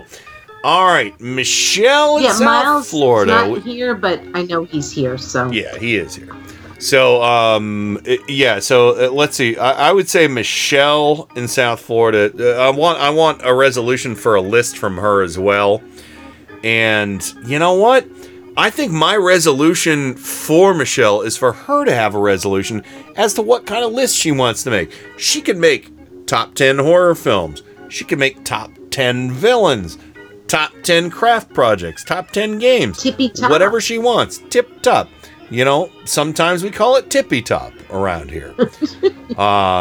So I can't seem to find my tip-top jingle clip there. But, God. The next person we have is Miles. There we go. Well, wait a minute. Now, I'm confused. Are we doing lists or are we doing... Resolutions to make a list. I thought we were doing resolutions. Resolutions to make lists. I changed it. Okay. It's more. I missed the memo. I hope somebody, there was no memo, but I hope somebody's taking notes, Ken. I want Kat to make a list. Hold on. Kat has a question about the list. For the Kiss solo list, could stuff from the solos count? Yes, because they do have... No. Actually, no. I'm going by Eddie Trunk rules. No, you got to go by Kiss, full band Kiss, no matter what the lineup. This is totally morphed. So it has. I know. I fucked everything up. Go ahead, Joe. All right. I want Miles to make a list of the top 10 worst Star Trek movies. Were there 10? Oh, yeah. More than 10. Star Trek? It's probably been about 15 at this point, I'd say. Yeah, oh, my God. Okay, moving on. Journey home. Moving on, we have Moon Mare. What do you think her New Year's resolution should be? Her New Year's resolution should be to get me a list of her favorite things about horses. Her top 10 list. Favorite things about horses is what I'm going to say. Adam wants a top 10 list. Adam's top 10 list is a top 10 favorite voice actors. Go ahead. Joe. President.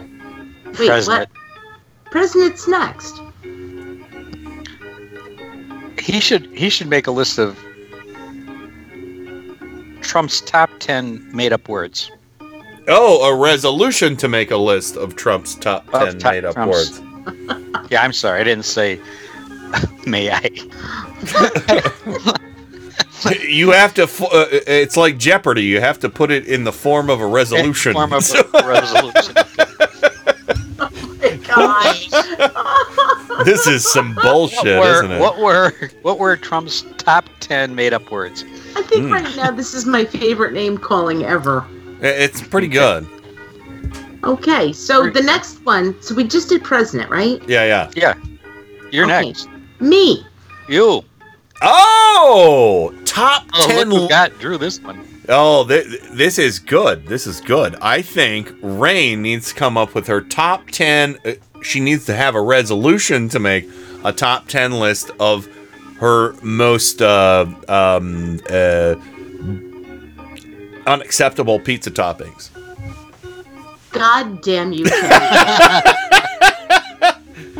Kenny. Sorry. Kenny Pick is a bad, bad, bad man. I don't even know what to say. I'm going to start off with, you know what? Salmon. All right. Well, that's a teaser. There's a teaser. That is a teaser. All right. I learned that in the radio lingo. That's a teaser. Yeah. Salmon. Covered with anchovies. What are you doing there, Tennessee? What are you doing, you crazy fucker? He's under my desk. So. Okay, so next up we have Sandy and Durwood. Sandy and Durwood. Yeah, I think she should make a resolution. Yes. Simon says she should make a resolution to make a list of the top 10 slappable faces in Congress. Oh, ooh, I kind of want that list. That'd be nice. I could help her out with that one. All right, Next up, we have Theo. Where would Gomert be? I'll trade you Theo. Gomert is at the top. What? Rabbit. You Theo or Trojan Rabbit, both good for me. Theo's so the next. Okay, good. Next I'll go with Trojan Rabbit. Okay, Theo. I would like Theo to make a New Year's resolution to give me his top 10 works of science fiction and or fantasy. Oh man! Wow. Yeah, because he is. Everybody in this list tonight, go to Turnips and post your top 10 in the Turnips fan page. Or better yet, we set up a show that has a reverse call-in all night and get people's lists. Keep them secret. We'll reveal them on the show. And if somebody didn't get a list, I think Francie needs a list too. Francie, because I only give her hair. I thought Francie had a list. That was back before we were giving lists. If somebody didn't get a list, let us know. So, but anyway, it's changed. Okay, well, so last and all the way down to Cat. Cat got a list. I think Jay Colley, I said he should scratch Colley's ears. So we weren't doing hair and Francie's. Things started to be a list after I jumped the shark. Yes. So. Do you want to do Balua, Adam Hebert, Sly Guy, and all those guys? Yeah, we'll do it. We'll do it here. So Adam already has Adam so, top. Okay. So Adam's top. Adam. Hold on.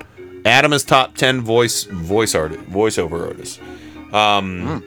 Trojan Rabbit. Yeah. Did you want a Trojan Rabbit? Do you have Trojan Rabbit? I have an idea. Yeah, I got an idea for him.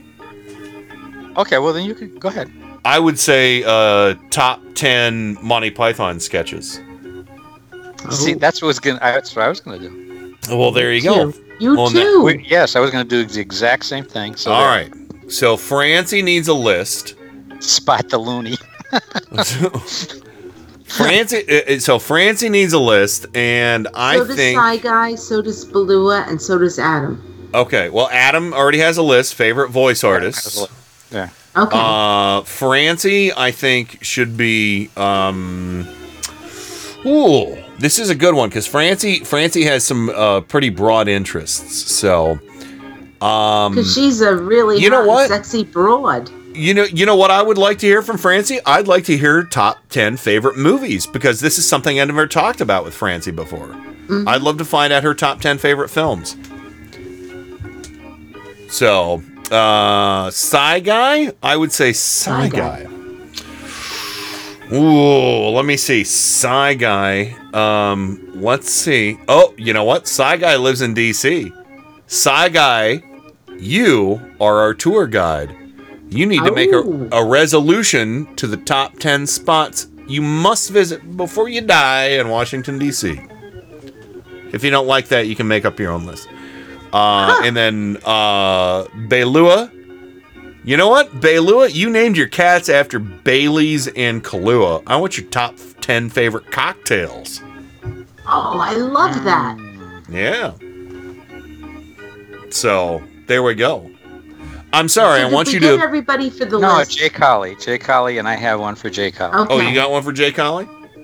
Top 10 Bond villains. Ooh. Well, not top 10 Bond girls? All right, so we got Francine. Bond villains. We got Francine. Did we get Heather?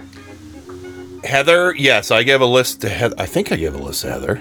Okay. I'm just trying to cover... I can't remember. Well, let me know if I didn't give you a list. What did I say for? No. I didn't give Heather a list. Let me see. Let's go. I'll tell you what. We haven't asked anybody to give top 10 favorite television programs. So Heather, top 10 television programs from the 50s, from whenever. Ooh. Doesn't matter. Because we've got We got movies, old-time radio, voiceovers, TV now, Monty Python sketches, Bond villains. There you go. And so, to answer Sci Guy, I think that it doesn't have to be DC proper. I think that he should be able to say from the region, DC, yeah, Maryland, the region. Virginia region, the DMV. Region is fine. The region. Now, I have a quick question before we go to the break. Rain, have you and Bobber or Sci Guy or anybody else, have you ever been to the mystery 75-cent pop machine? No. Are you familiar with it? I don't think so. I'll find the video and I'll send it to you. Apparently, there's a outside of a locksmith somewhere in D.C., there's a pop machine that it costs 75 cents for a can of soda, and all of the buttons on it have question marks on it. Oh. So you put your money in and you get whatever. Okay. No, everyone is equal at this pop machine. It's like an old Coke vending machine, cost 75 cents. I don't know if it's still there or not, but I watched the video today on YouTube. It seemed I should have, if I would have had time, I would have recorded the audio from it. But yeah, well, hell, maybe I'll play it on my phone when we come back. That could be fun. But anyway, I didn't see any birthdays or anything out there, but we need Francie to... Francie had a relative that had a birthday, and I forgot the name, and so... Oh, and Baylua says, I can do that. I'm in a bar right now for the top 10 cocktails. There we go. I dig this. All he has to do is look over the bar. I think just about everybody likes the list. So if you didn't get a list, let us know. I think we got everybody covered now. So, I think we do. All right, so let's go ahead and go to the break. This is fun because upcoming we're going to have everybody's New Year's resolution lists on the program. And you know what? Maybe we could combine that with the Tutney Awards, too. Oh, yeah. Yeah. So, anyway, let's go ahead and go to the break. And when we come back, we'll have... pot. Oh, Sandy says, I thought Kenny was saying pot machine for 75 cents. Yeah, where are you going? For 75 to a pot store lately. Yeah, for 75 cents, you need to buy some Q-tips at the dollar store and clean out your ears. And I'm just kidding, Sandy, but you get a seed. You get one seed. Sandy, one. Sandy could do a top 10 Doctor Who. We do have the birthday from Francie. Okay. Right. Her niece is 31 tomorrow. Catherine. Oh, and 2019 is a year old yesterday. Oh, yeah. That's right. All right. Happy birthday, Catherine. Here's your birthday band. This is your birthday song. It doesn't last too long. Hey! Your birthday song. It doesn't last too long. Hey! Thank you, all dear friends, for coming to my birthday! All right, happy birthday, Catherine. We desperately need to go to a break right now. We'll be right back with more Turn Up the Night right after this. Turn up the night!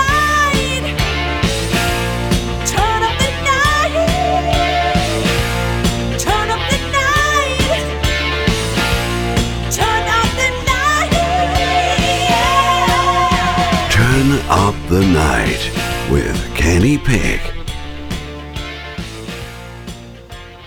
We'll get your birthday when we come back, Baylua. Light out, everybody. Every Sunday and Monday at 10:30 p.m. Eastern, Indie Media Weekly presents the Sci-Fi Double Feature with two old-time radio shows from the science fiction and horror genre. The Sci-Fi Double Feature every Sunday and Monday at 10:30 p.m. Eastern, right here on Indie Media Weekly.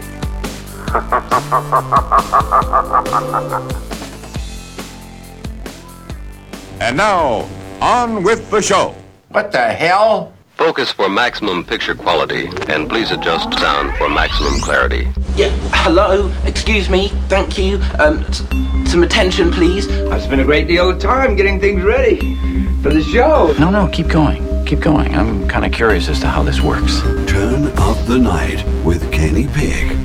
I think it's going to do very well in the evening hours here. The greatest gift to mankind since Tutti Frutti ice cream. A viable and modern source for news and entertainment. Hey, gang, have I got an earful for you today. If you're listening to this, you are the resistance. My mind is aglow with whirling, transient loads of thought, careening through a cosmic vapor of invention. In your heart, you know he's right. And now, to the business at hand. We're all in this together. We got a show to do. Well, let's check it out. You can do it! And welcome back to the triple decade-spanning, no-award-winning Turn Up the Night with Kenny Pick. Broadcasting live on IndieMediaWeekly.com worldwide. Happy 2020 and happy birthday to Beilua coming up this Sunday. This is your birthday song. It doesn't last too long. Hey! Your birthday song. It doesn't last too long. Hey!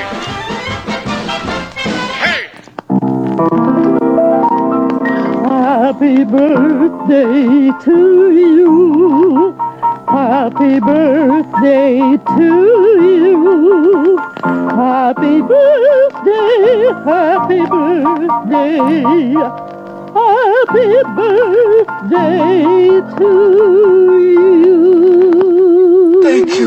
Thank you, all dear friends, for coming to my birthday. All right. Beilua, happy birthday. I'm glad you like the Top 10 cocktail list. This is exciting. So, yeah, everybody message me on Facebook with your lists, and we will, or tell me if you have your list ready. Send me a PM on Facebook, and I'll start. I think we should probably do this in January. I think that could be fun. Yeah. So, all right. I don't know. We could do it next Friday. That would work for me. If we do, we have 20 or 21 lists. Yeah, and so we'll just have to plan it to where I'm basically going to have to reverse call in everybody, and get people on to do their lists. And it'll be, we'll give everybody at least 5 minutes to do their list, and. You think we could do it in one show? If we can't, I'll tell you what. Let's do this. Let's do we'll do half the list. We'll do it in order of however quickly people respond. So we'll do the first 10 lists or so on the first show, and the second 10 lists. So we'll do it next Friday and the Friday after. This could be fun. I think this is going to be so fun. Oh my god. Yeah, and like I said, we'll combine this with the Tutney Awards as well. The Tutney Awards are really big around here, as you all know.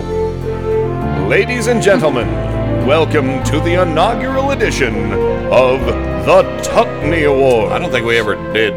Turn Up the Night with Kenny Pick is proud to present the best and worst of 2013. Oh God, the Tutney Awards. Yeah.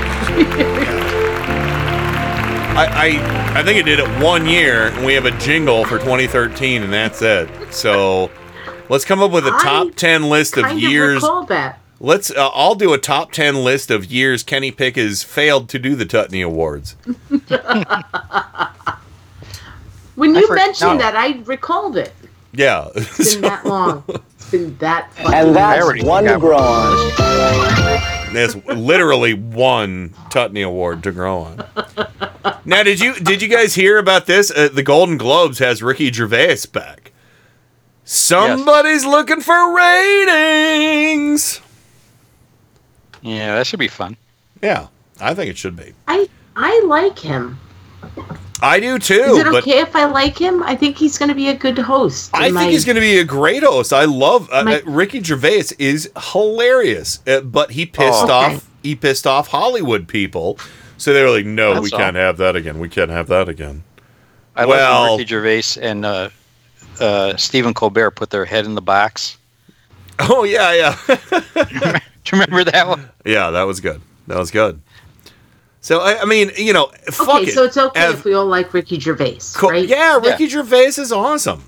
So.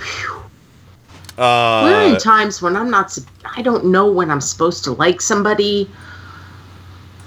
Are you having a laugh? Yeah, you know what I'm talking about, right? Yeah, no, I know. But no, I love Ricky Gervais. That was a Ricky Gervais clip I played there for you. That was him. Are you having a laugh? This is also Ricky Gervais. Thank you very much. That's about it. Well done. Justice there. Thanks to everyone in the room for being good sports. Thanks to NBC. Thanks to Hollywood Foreign Press. Thank you for watching at home. And thank you to God for making me an atheist. Thank you. Oops. Oopsie. Oops. Yeah, I'm happy he's hosting it. I am too. Like I saw some things on social media where it's like, oh, am I supposed to hate him now? Because I don't hate him. I'll tell you what. See, that's cancel culture right there. I wonder how many. That is yeah, you're right, Joe. And it was bullshit cancel culture because he was going after people like Mel Gibson and shit like that. I mean, get over it. Mel Gibson's an asshole. Right. So. Yeah. I don't like cancel culture. That's something we could probably talk about on another show. Well, you know what? I don't understand cancel culture. I don't understand. We talked about it. We had a whole show on it. Oh yeah, we did. But yeah, here. So Ricky Gervais. Are you having a laugh? Ricky Gervais. Cancel culture said no, he can't host the Golden Globes anymore, but.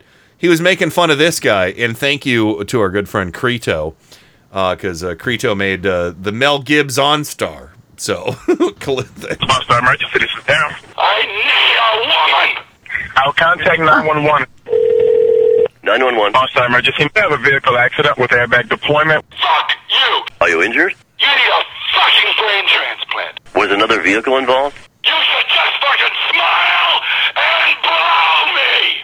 Don't worry, we're going to send you an ambulance, all right? Get the fuck away from me! If you need any further assistance, please press the red emergency button inside the vehicle. The fuck is that? I hope everything works out for you. You treat me like shit. Visit OnStar.com for service length, details, and system limitations.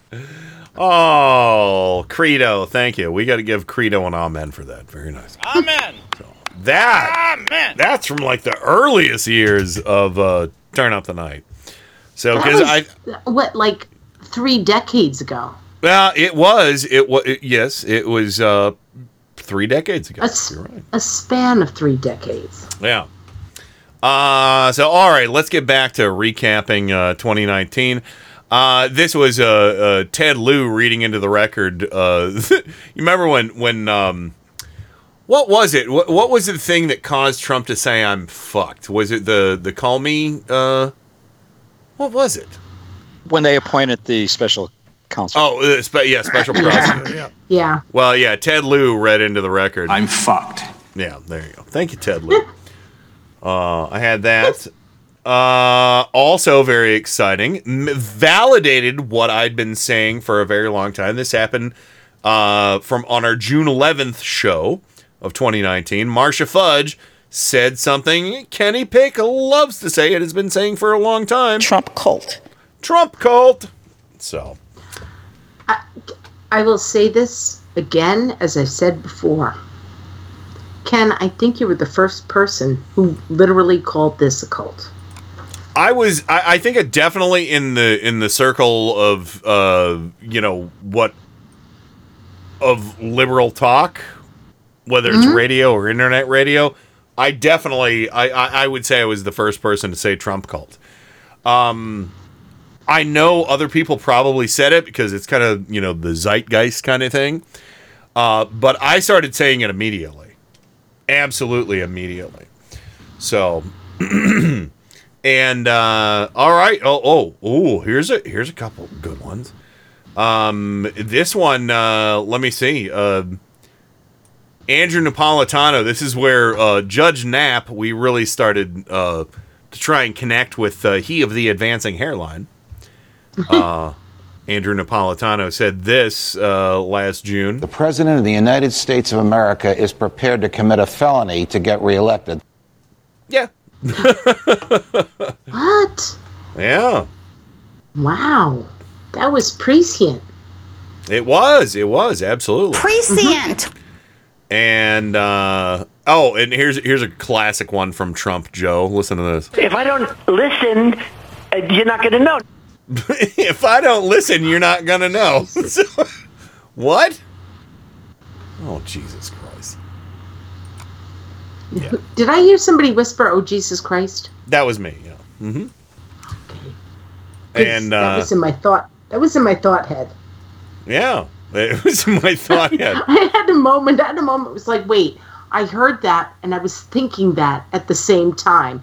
And I had to question my brain. Oh, well, you know, sometimes you got to call your brain into question. Isn't that right, Joe? Joe? I mean, that's right. Yeah. I mean, that's so, right. Yeah. When you're unmuted. There you go. There you go. And you were muted. You were muted for Joe. What I would. Mooted. You've been mooted for what I would say was a very long time. A very long time. That was Denture Gal. Denture. Oh yeah. Remember Denture Gal? Yes, Denture Gal. Oh yeah, that was nice. And Alex Jones heard that clip and he said, "I don't like having sex with children." Oh, whoa. Well, it's illegal. He also probably doesn't like having to pay $100,000 to Sandy Hook parents. I mean, seriously. We had this conversation 6 months ago when he said this. I don't like having sex with children. Okay. Mm-hmm. All right. I remember. Yeah. I know it's wrong to have sex with children. Right. Mm-hmm. I don't know what it's like at all because I've never even broached the subject of possibly having sex with children in my world. But Alex Jones says, "I don't like having sex with children." Maybe implying he's tried it before. Oh, God. So wrong. Who talks like that? Alex Jones. Yeah. Alex Jones. And Alex Jones, who was, I want to say this again, ordered to pay $100,000 to the families of the Sandy Hook children. Yeah. Yeah.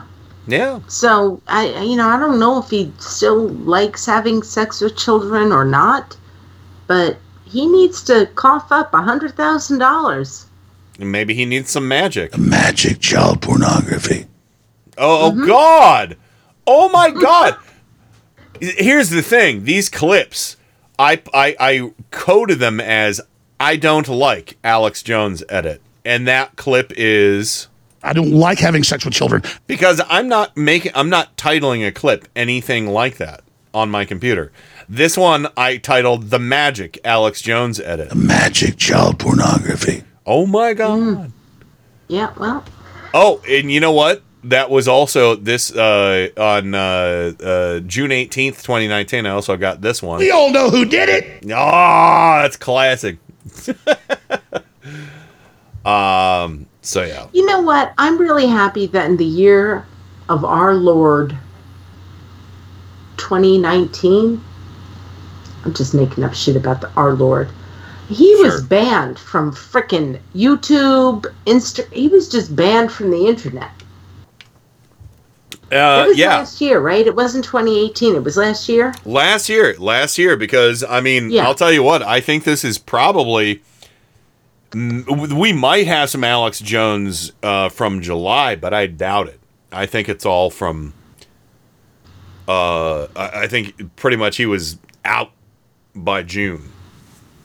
Yeah, so. I gotta tell you, 2019 had a lot of crap, but having him kicked off the internet, that was pretty good. That was pretty awesome. What do you mean? Lizard people kicked me off. So. Yeah. Let me. Every now and then, it's just those little things that we need to look at. Alex Jones was kicked off of YouTube and Facebook and pretty much the entire internet because he was a nasty, dirty, stinky motherfucker who now has to pay $100,000. Oh, that is nice. Sandy Hook. That parents. Is nice. Yeah, that dumb, dirty piece of garbage. Mm-hmm. I gotta find this one. Let me see. Oh yeah. Remember when he cried? This is a long time ago. This wasn't from last year, but remember when he cried about this? Oh, God damn it! I found the reverse one. Remember that show we did where I reversed audio? The reverse. All right, so let me find that. Fish. Alex Jones, Fish and Stuff. There we go. Yeah, here we go. I got humanoids crossed with fish and stuff. And then classic Alex Jones jingle we haven't heard in a while. Lizard people eat my balls.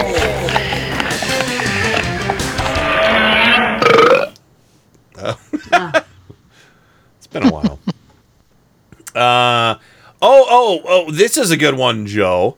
I think the polls at Fox News started to take a little nosedive back in the day.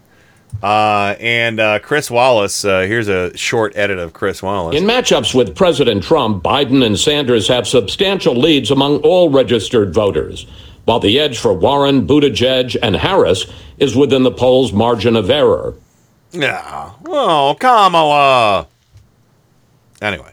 But yeah, so that was, that clip was from June of 2019, Joe. Yes. Fox News polls. You can't trust those polls. Oh, no. They don't represent the people anymore. No, you can't. It's terrible. They don't. So, in one last hurrah for denture slippage lady, here's the full clip for you. He's one of the best presidents that we've had for a very long time. Very long time. Do you hear? She snaps her dentures back into place. She's a very long time. He's one of the best presidents that we've had for a very long time. Very long time. Oh, I mean, seriously, Trump is not your guy. You can't even afford Polydent under his reign. It's sad. I will never understand why people say he's a good president. Because he's white. He's white. And he's stupid. Well, that's the best thing I can think of. So far we've gotten through 2 months. Yeah, not too much. So I'm looking to see what we have. There's not a lot of short edits here. Let me see. Oh wait. Oh, here's one that's timely, quantifiable, and orotund. Let me play that clip for you. Here you go. It is timely, quantifiable, and orotund. Do you know what that means? No. All right. Here you go. Listen to this. This is about. Gee, what country are we currently at war with in this brand new year? It's about Iran.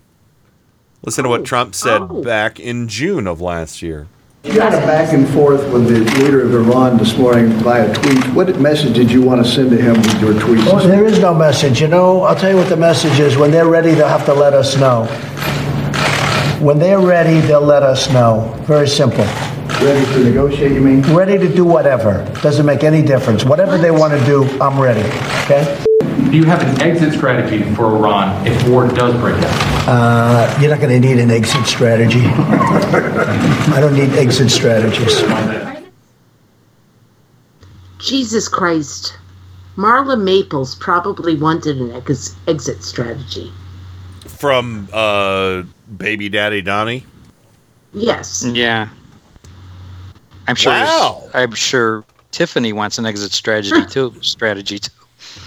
But I said, did I say strategy? What did I say? Strategery. You said strategy or you said sentence and tragedy. I said strategy, but that's a part of a strategery and a tragedy. A strategy. Yes.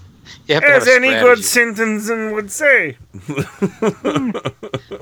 You know, knowing where we are right now in this world environment, that answer is even more disturbing. I'm you know what? Honest to God, I'm glad we started doing the recap show tonight because we heard what Trump's overall non-strategy is with Iran. It was no plan whatsoever. And with we don't need an exit strategy. Ha ha ha ha ha. Really? Yeah. Yeah, that's to me that's messed up. To me, that says... Yeah, I'm really glad that we played that right now. To me, that says, fuck all Americans. I don't need an exit strategy. I'm not going to get killed there. At the very least. Because the thing that I heard over and over and over again today was that he had... There was no plan for what he did. There was no plan. Joe, I know you watched TV the way I did, the way I listened. And so many people said over and over and over again, I don't understand what he's doing. The administration doesn't have any plan.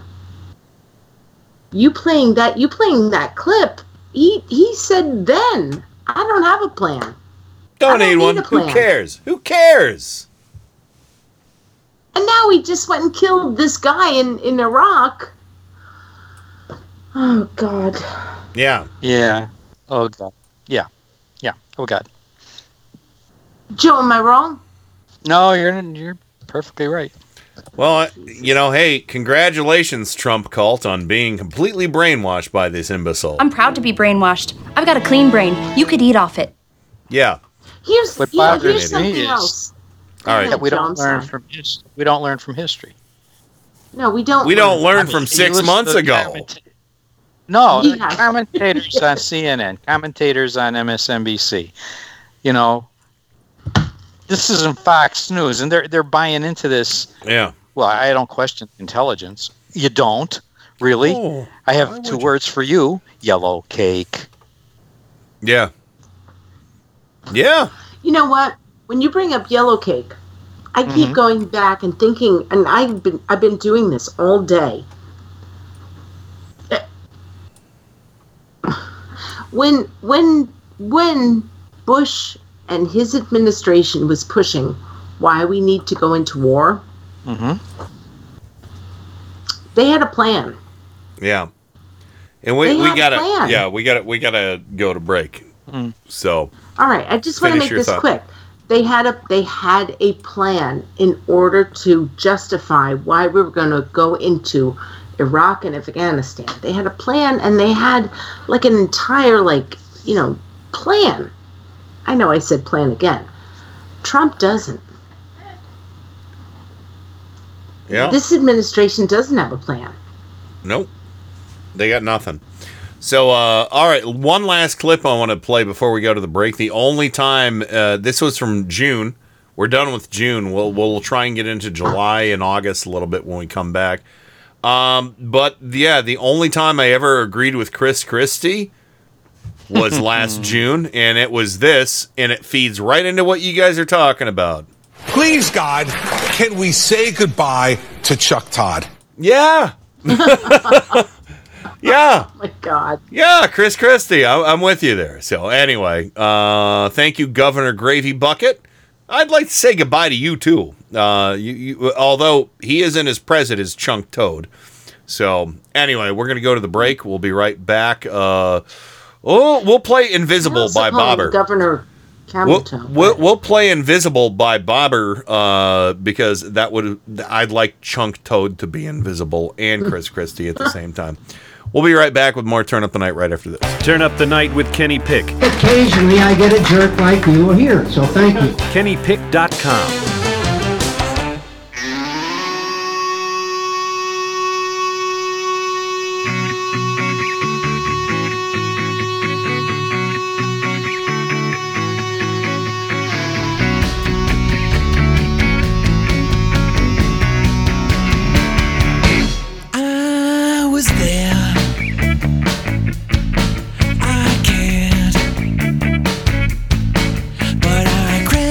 Away your time.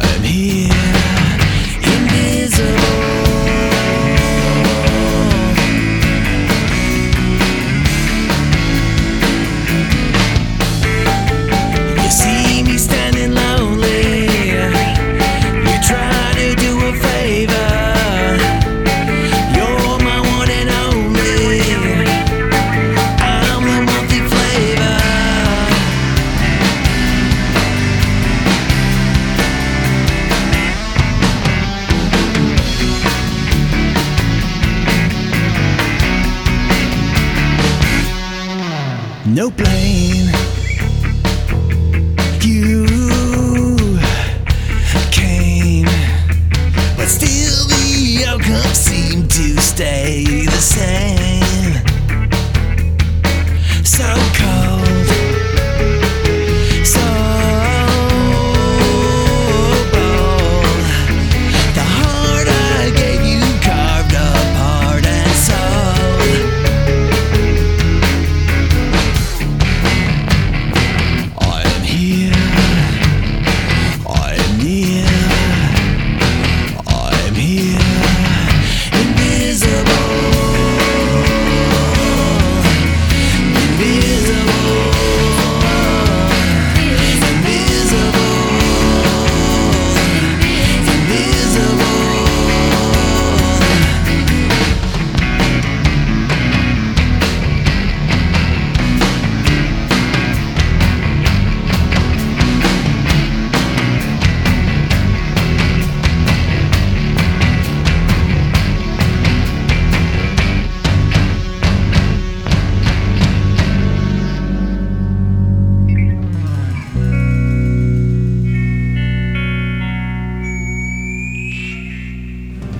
I am Miles Lagon, inviting you to listen to Mic Check Radio. Every Sunday from 7 to 10 p.m. Eastern, our host Adam Hebert will be bringing the latest in politics and nerd news to discuss, including movies, games, and anime, all while putting up with boss-level button-pushing from yours truly.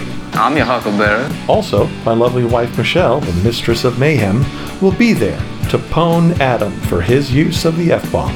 I'm nice and sweet and pure, so fuck off! Ooh. And Metal Master Kenny Pick will help keep the show on the rails with a stern but guiding hand. Remain calm! All is well! All is well! Indie Media Weekly, doing the best with what we have to work with.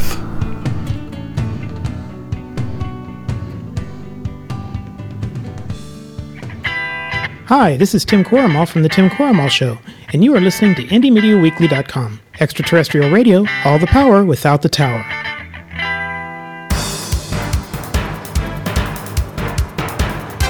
Turn Up the Night with Kenny Pick. Where is it that you're from? Cleveland. Cleveland's. Lake Erie. Erie. What was once the mistake by the lake is now the roar by the shore. I'm rapidly becoming a big underground success in this town. Cleveland has taken its honored place in the building of America. Thank you, Cleveland! Yeah! Thank you, Cleveland. Thank you, Scranton. Thank you, Washington, D.C. Welcome back to the program. And yeah, we got about 19 minutes left. So we're going to keep recapping, as it were. So, Rain, you missed the first recap show. What do you think about going through these dumb little... quick edits and stuff? I mean, one of them paid off for sure. The exit strategy from Iran, right? Rain. I said a lot of things before I realized I was still on mute. Say them again. I like it. I think it's fun, and I think it's important to revisit this stuff. Well, Joe, you know, one thing that was really, really super important that we need to revisit right now is Trump's super accurate retelling of the army man that rammed the ramparts. Oh my God. Oh, yes. So ramparts, and they overtook the airports, right? They did what they had to do. Here, we're gonna play the full thing. This was he was in Europe, right? Let's see, where was he? Maybe, who knows? Anyway, you guys look. Here's the clip. The Continental Army suffered a bitter winter of Valley Forge, found glory across the waters of the Delaware, and seized victory from Cornwallis of Yorktown. Our army manned the airport. It ran 4th of July. The ramparts. It took over the airports. It did everything it had to do. And at Fort McHenry, under the rocket's red glare, it had nothing but victory. And when dawn came, their star-spangled banner waved defiant.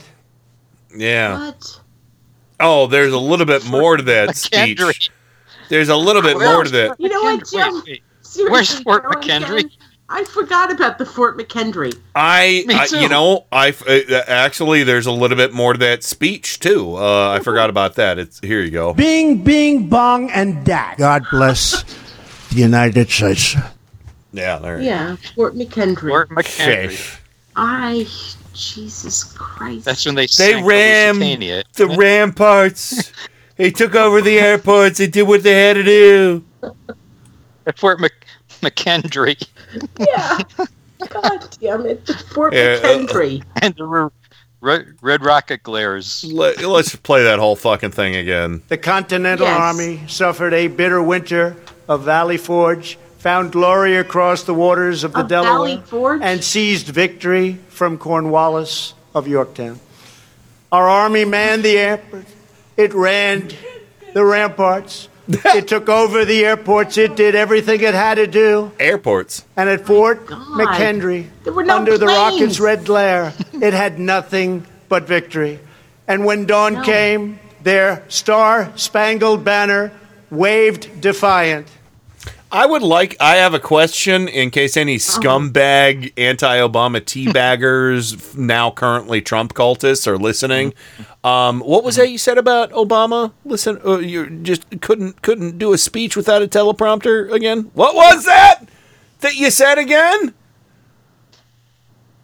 Pretty sure. I'm pretty sure there was a teleprompter. It's understandable what happened there. The rocket red glare obscured the sign on Fort McHenry. Oh. McHenry.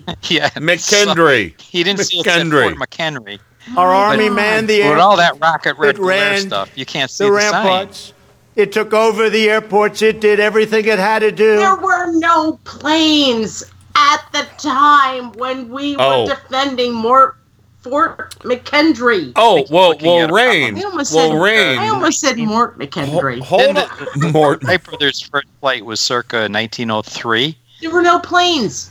Well, here. Not, hold on. Not you guys are jumping to conclusions here. You're not giving Trump the benefit of the doubt. He can He can totally explain why he mentioned airports during the Revolutionary War. We had a lot of rain. I stood in the rain. The teleprompter went out, so I had. Oh. Yeah, the teleprompter went out. It kept going on, and then at the end, it just went out. It went kaput. So I could have said, and actually, right in the middle of that sentence, it went out, and that's not a good feeling.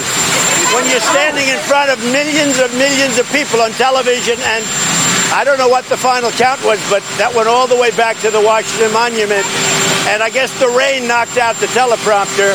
So, but no, it's not that. I knew the speech very well, so I was able to do it without a teleprompter, but the teleprompter did go out, and it was actually hard to look at anyway because there was rain all over it.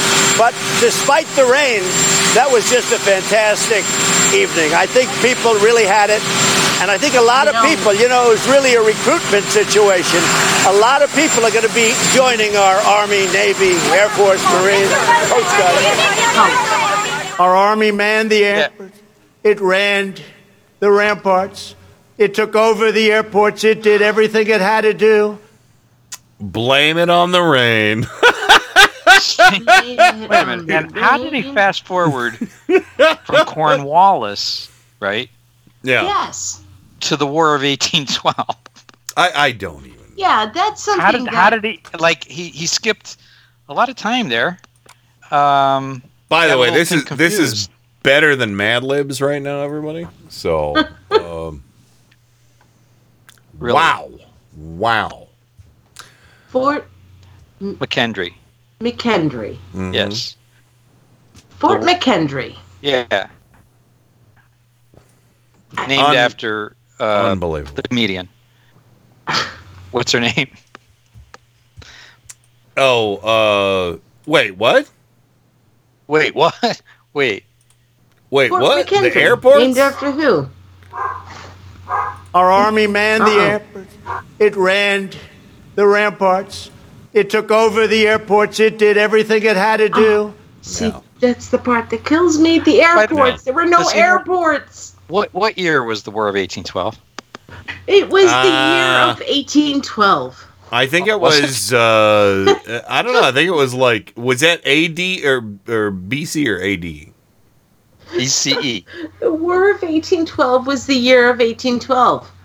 There were no... Oh, I thought that happened in 1814. Was that in Jerusalem? We took a little trip along with Colonel Jackson.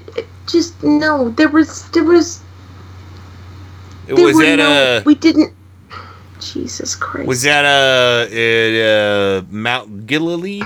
It was Mount McKendree. Oh, okay. So when did they sink the Lusitania? Was that the War of 1812? Or was they did. It was 1812. Well, that was during the deluge, I think. So that was probably... Yeah. I don't know. Yeah, because in 1814 we took a little trip along with Colonel Jackson to the mighty Mississippi. Oh, okay. We took a little bacon and we took a little beans and we fought the bloody battle in the town of New Orleans. I got a clip. I think this. I got a clip here. Huh? We fired our guns and the British kept coming. We didn't have many as we had a mile ago. There it is. Who sang that song? Original. Kept coming down the Mississippi to the Gulf of Mexico. Oh! No, hearing Joe singing. Hmm? I love that song, and I love hearing you singing. Yes, I think we're gonna. One of my favorites. We're gonna have to end the show. We only have 10 minutes left, so I have two clips I want to play for you guys. And this one, the first one. Guess what, guys? It's right up your alley because it's fall. It's sports related.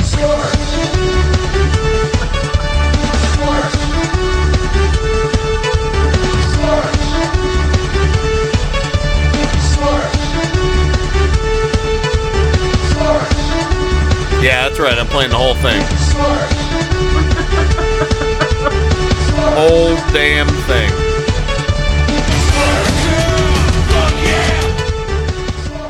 All right. I threw that in for fun. And I want to know, Kat brings something up too about World War One. How do they know it was the first World War? How do they know that back? I don't. I'm not sure. I mean, they keep talking about World War One ended on the 11th hour. But how did they know it was only World War One? It seems a little arrogant to me. Well, I think it was. I think it was a little arrogant. They didn't call it World War One. They called it the World War. Ah, I see. So. It wasn't called World War One until we had the Second World War. Yes, I know. Anyway, I was just kidding. Do you guys remember in July, the U.S. women's soccer team in France? They took it. Do you guys remember what happened there? Because you're sports people. Yeah, I remember Megan Rahoney. Yeah. Well, Fox News went into a bar in France. Oh, yeah. I think I remember that. It's kind of long, but it's pretty awesome. Here you go. Greg Palcott is live in Lyon. Hey, Greg. Guess what? History has just been made, Arthel. We are here in a sports bar in Lyon, France. Here, listen to it. We are in a sports bar. We were going to be outside. We were going to be looking at a screen with the football team there. But in fact, that game was canceled by the officials because they were worried about security measures. So the American fans here, they came in from that location over to this sports bar, and it's been a great, crazy time here watching history being made. That women's soccer team, listen to it all, that women's national soccer team winning for the fourth time. That is a record for them, a second consecutive time in a row, and they're watching the scenes on the screens now with people going crazy. So what do you think about this team? This is awesome! So amazing! What do you think about the team? How good are they? They're amazing! Yeah. Yeah. What do you think about this team? I mean, they're great, right? These women are amazing. A good team, and standing for something good, too? Yes, of course. I mean, they've trained so hard. This is a great win. This was a tough game, huh? This was a tough match. Yeah, it was. I mean, they only had possession for about 50% of the time. It was good. So did you have any doubt they were going to lose, or no? None. None whatsoever. Now we need to win in 2020. Democrats! Democrats! USA Democrats! Get that racist out of the White House. Absolutely. They're very happy. It's a political thing, too, as you can see, but they're very happy about this team winning. Very big stuff. We're hearing Bruce Springsteen, Born in the USA, playing here. That should be another fucking indicator for you, you dumbass. But yeah, so, because, you know, I'm not a big Bruce Springsteen fan, but I know Born in the USA is not a right-wing anthem, you dumb fuckers.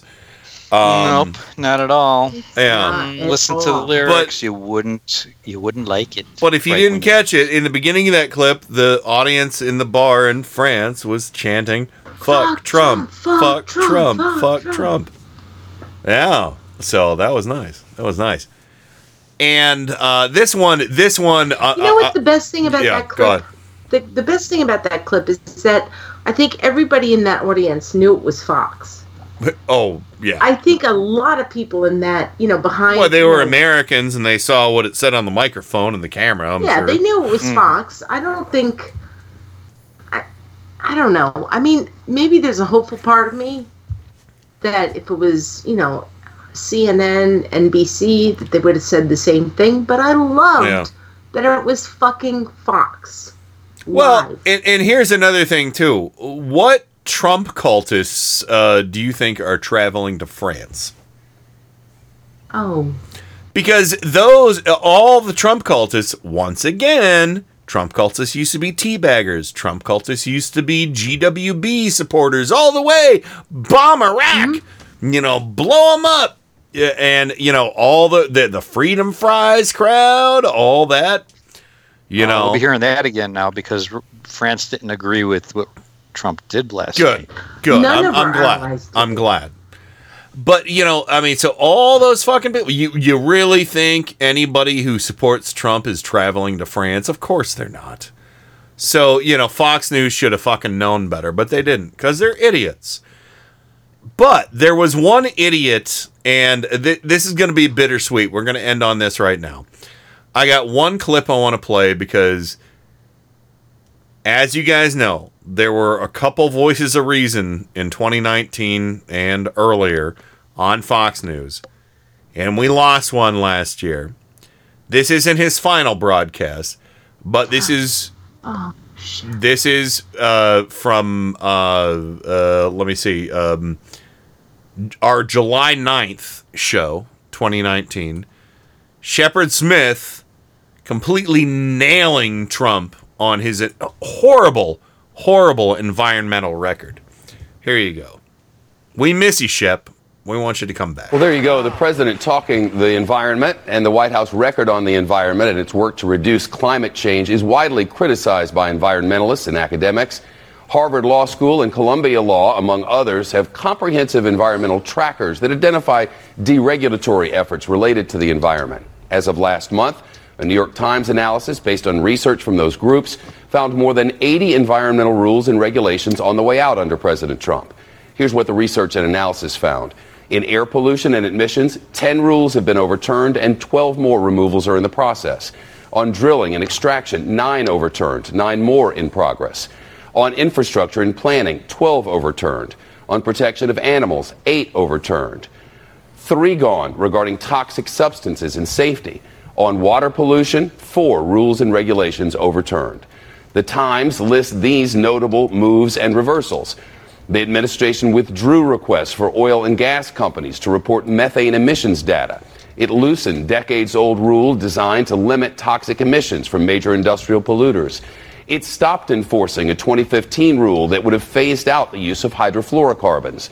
The administration has proposed weakening Obama-era fuel economy standards for cars and light trucks and the Clean Power Plan, which restricted emissions from coal-fired plants.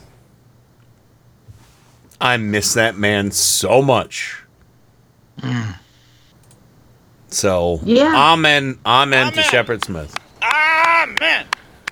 You know he was forced out. I cannot wait for him to tell his story. I cannot wait. So, but anyway.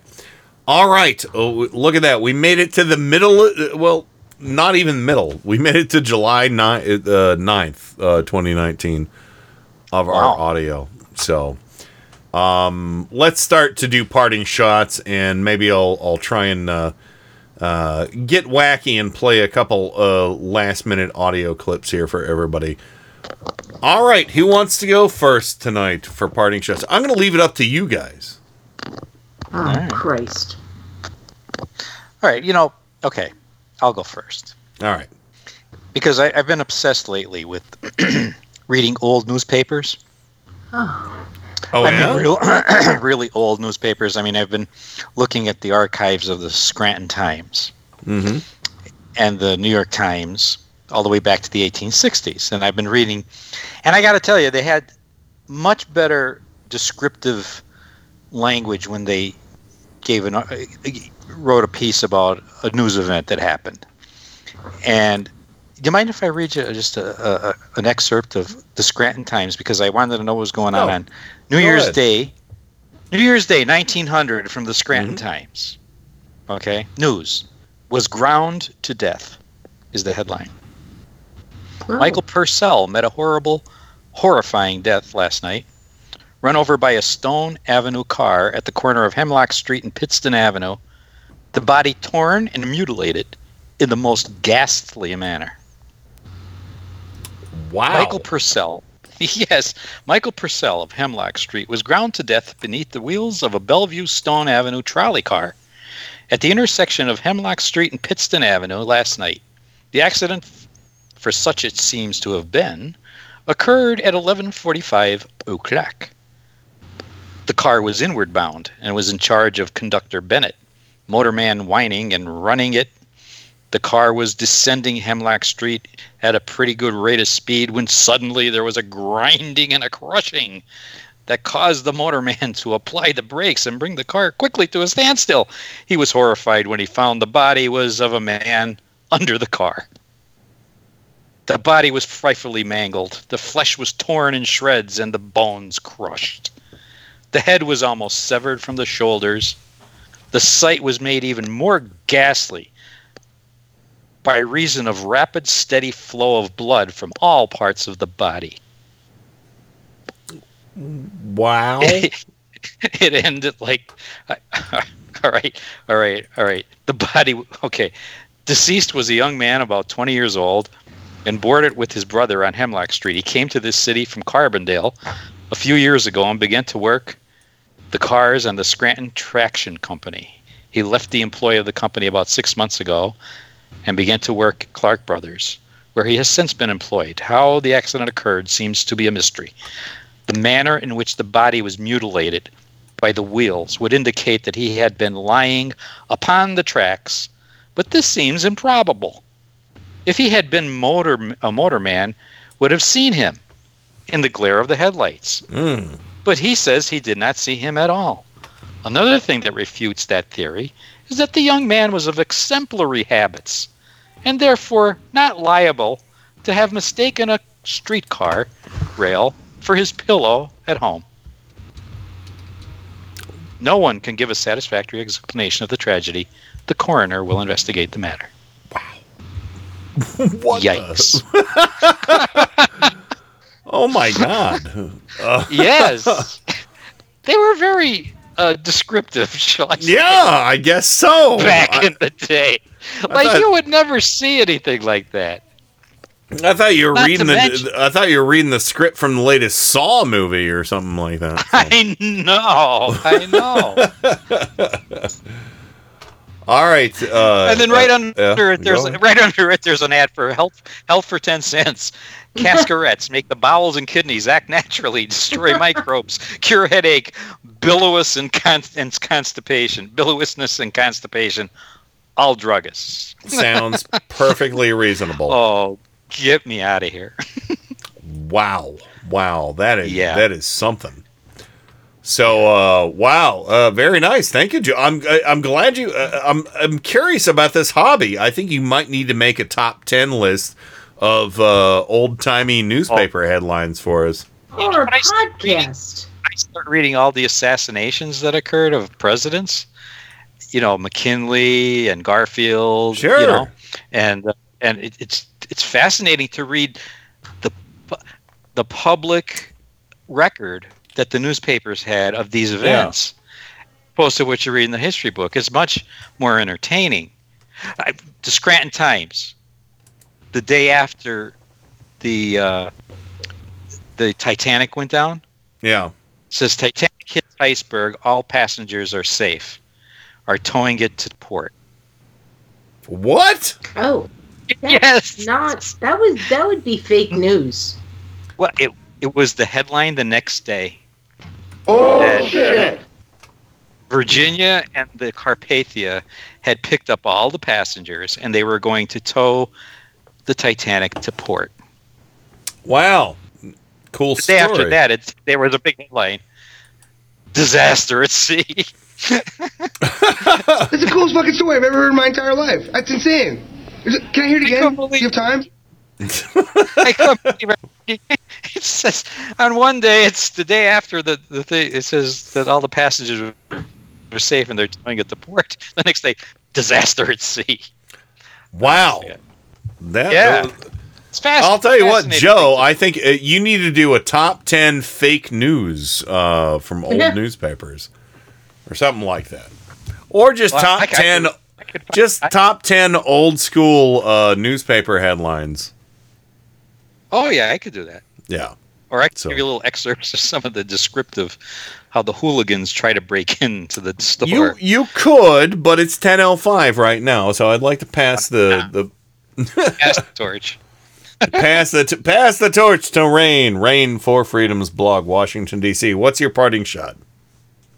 My parting shot, I can't go into a lot of detail tonight. Sure. But Mike Pence, who happens to be the Vice President of the United States, accused Soleimani, the guy who Trump killed. Mm-hmm. So one of his quotes, and I put this in the chat, and there's a whole entire thread from Mike Pence that I'm going to put into our Turn-Up chat for everybody to read. But he basically said that Soleimani assisted in the clandestine travel to Afghanistan of 10 of 12 terrorists who carried out the September 11th terrorist attacks in the United States. So he's blaming Iran instead of Saudi Arabia for 9/11. Unbelievable.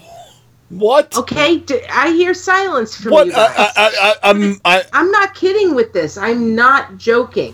He is literally, there were 19 attackers from Saudi Arabia. Can we coddle? I'm just wondering, does Saudi royalty, should I go make their bed for them, or, you know, rub their feet, or... You know, give them a little face massage, you know, give them a reach around. What should I do to make Saudis feel a little bit better about 9/11? Jesus H. Christ. All of this is really, really bad. It's really bad. I'm sorry that's my, parting shot. But what is happening right now under the Trump administration is a rebranding of who the fuck attacked us on September 11th, same old shit. 2001. Same old shit. You're right. They are trying to blame Iran. I'm not saying Iran didn't have anything to do with it. Yeah. I think that would be dishonest to say that Iran wasn't involved. But God damn it, it was Saudi Arabians who attacked us. It was the Saudi Arabian government. It was the Saudi Arabian government that attacked us. Yes. So what we're having now is a second fucking rebranding. Yeah. Who attacked us on September 11th, 2001, in order to justify the fact that we killed this Soleimani guy. And you know, basically what we're seeing right now is somebody putting Grecian formula into John Bolton's mustache right now. Yeah. I'm really, really, really pissed about what's going on. The guy who we killed was an awful, awful, terrible guy. But I want to know why he needed to be killed last night. And I want to know why killing him stopped what they're going to do. Like, he was the only guy with the plan in his head? Yeah. Yeah. Like, it wasn't down anywhere? Yeah. Sure. Bush didn't kill him. Obama didn't kill him. Clinton didn't kill him. All right. Well, we got to... Yeah. And that's my parting shot. All right. So I have 4 quick audio clips I want to play for everybody that I got at the end of July... in 2019. I'm going to play them for you straight up right now, and then I'm going to end the show. Okay? No commenting on these clips. You got to listen to them. You got to appreciate them and tuck it into your pocket. Tuck it into your pocket in 2020. A lot of us are sick and tired of this country. I wish that liberals would make an effort to understand our position like we try to understand theirs. Infantryman. Hey, Stella! That's it. Over and out. Rock and roll. God bless America. Time for go to bed. I'm finished. Goodbye. We now conclude broadcast activities. On behalf of the management and staff, we wish you a pleasant good night. Thank you. Good night, Lawrence. That's it. Woo! It's Friday night. I'm gonna get drunk. I'm gonna get late. I'm gonna be late on Monday.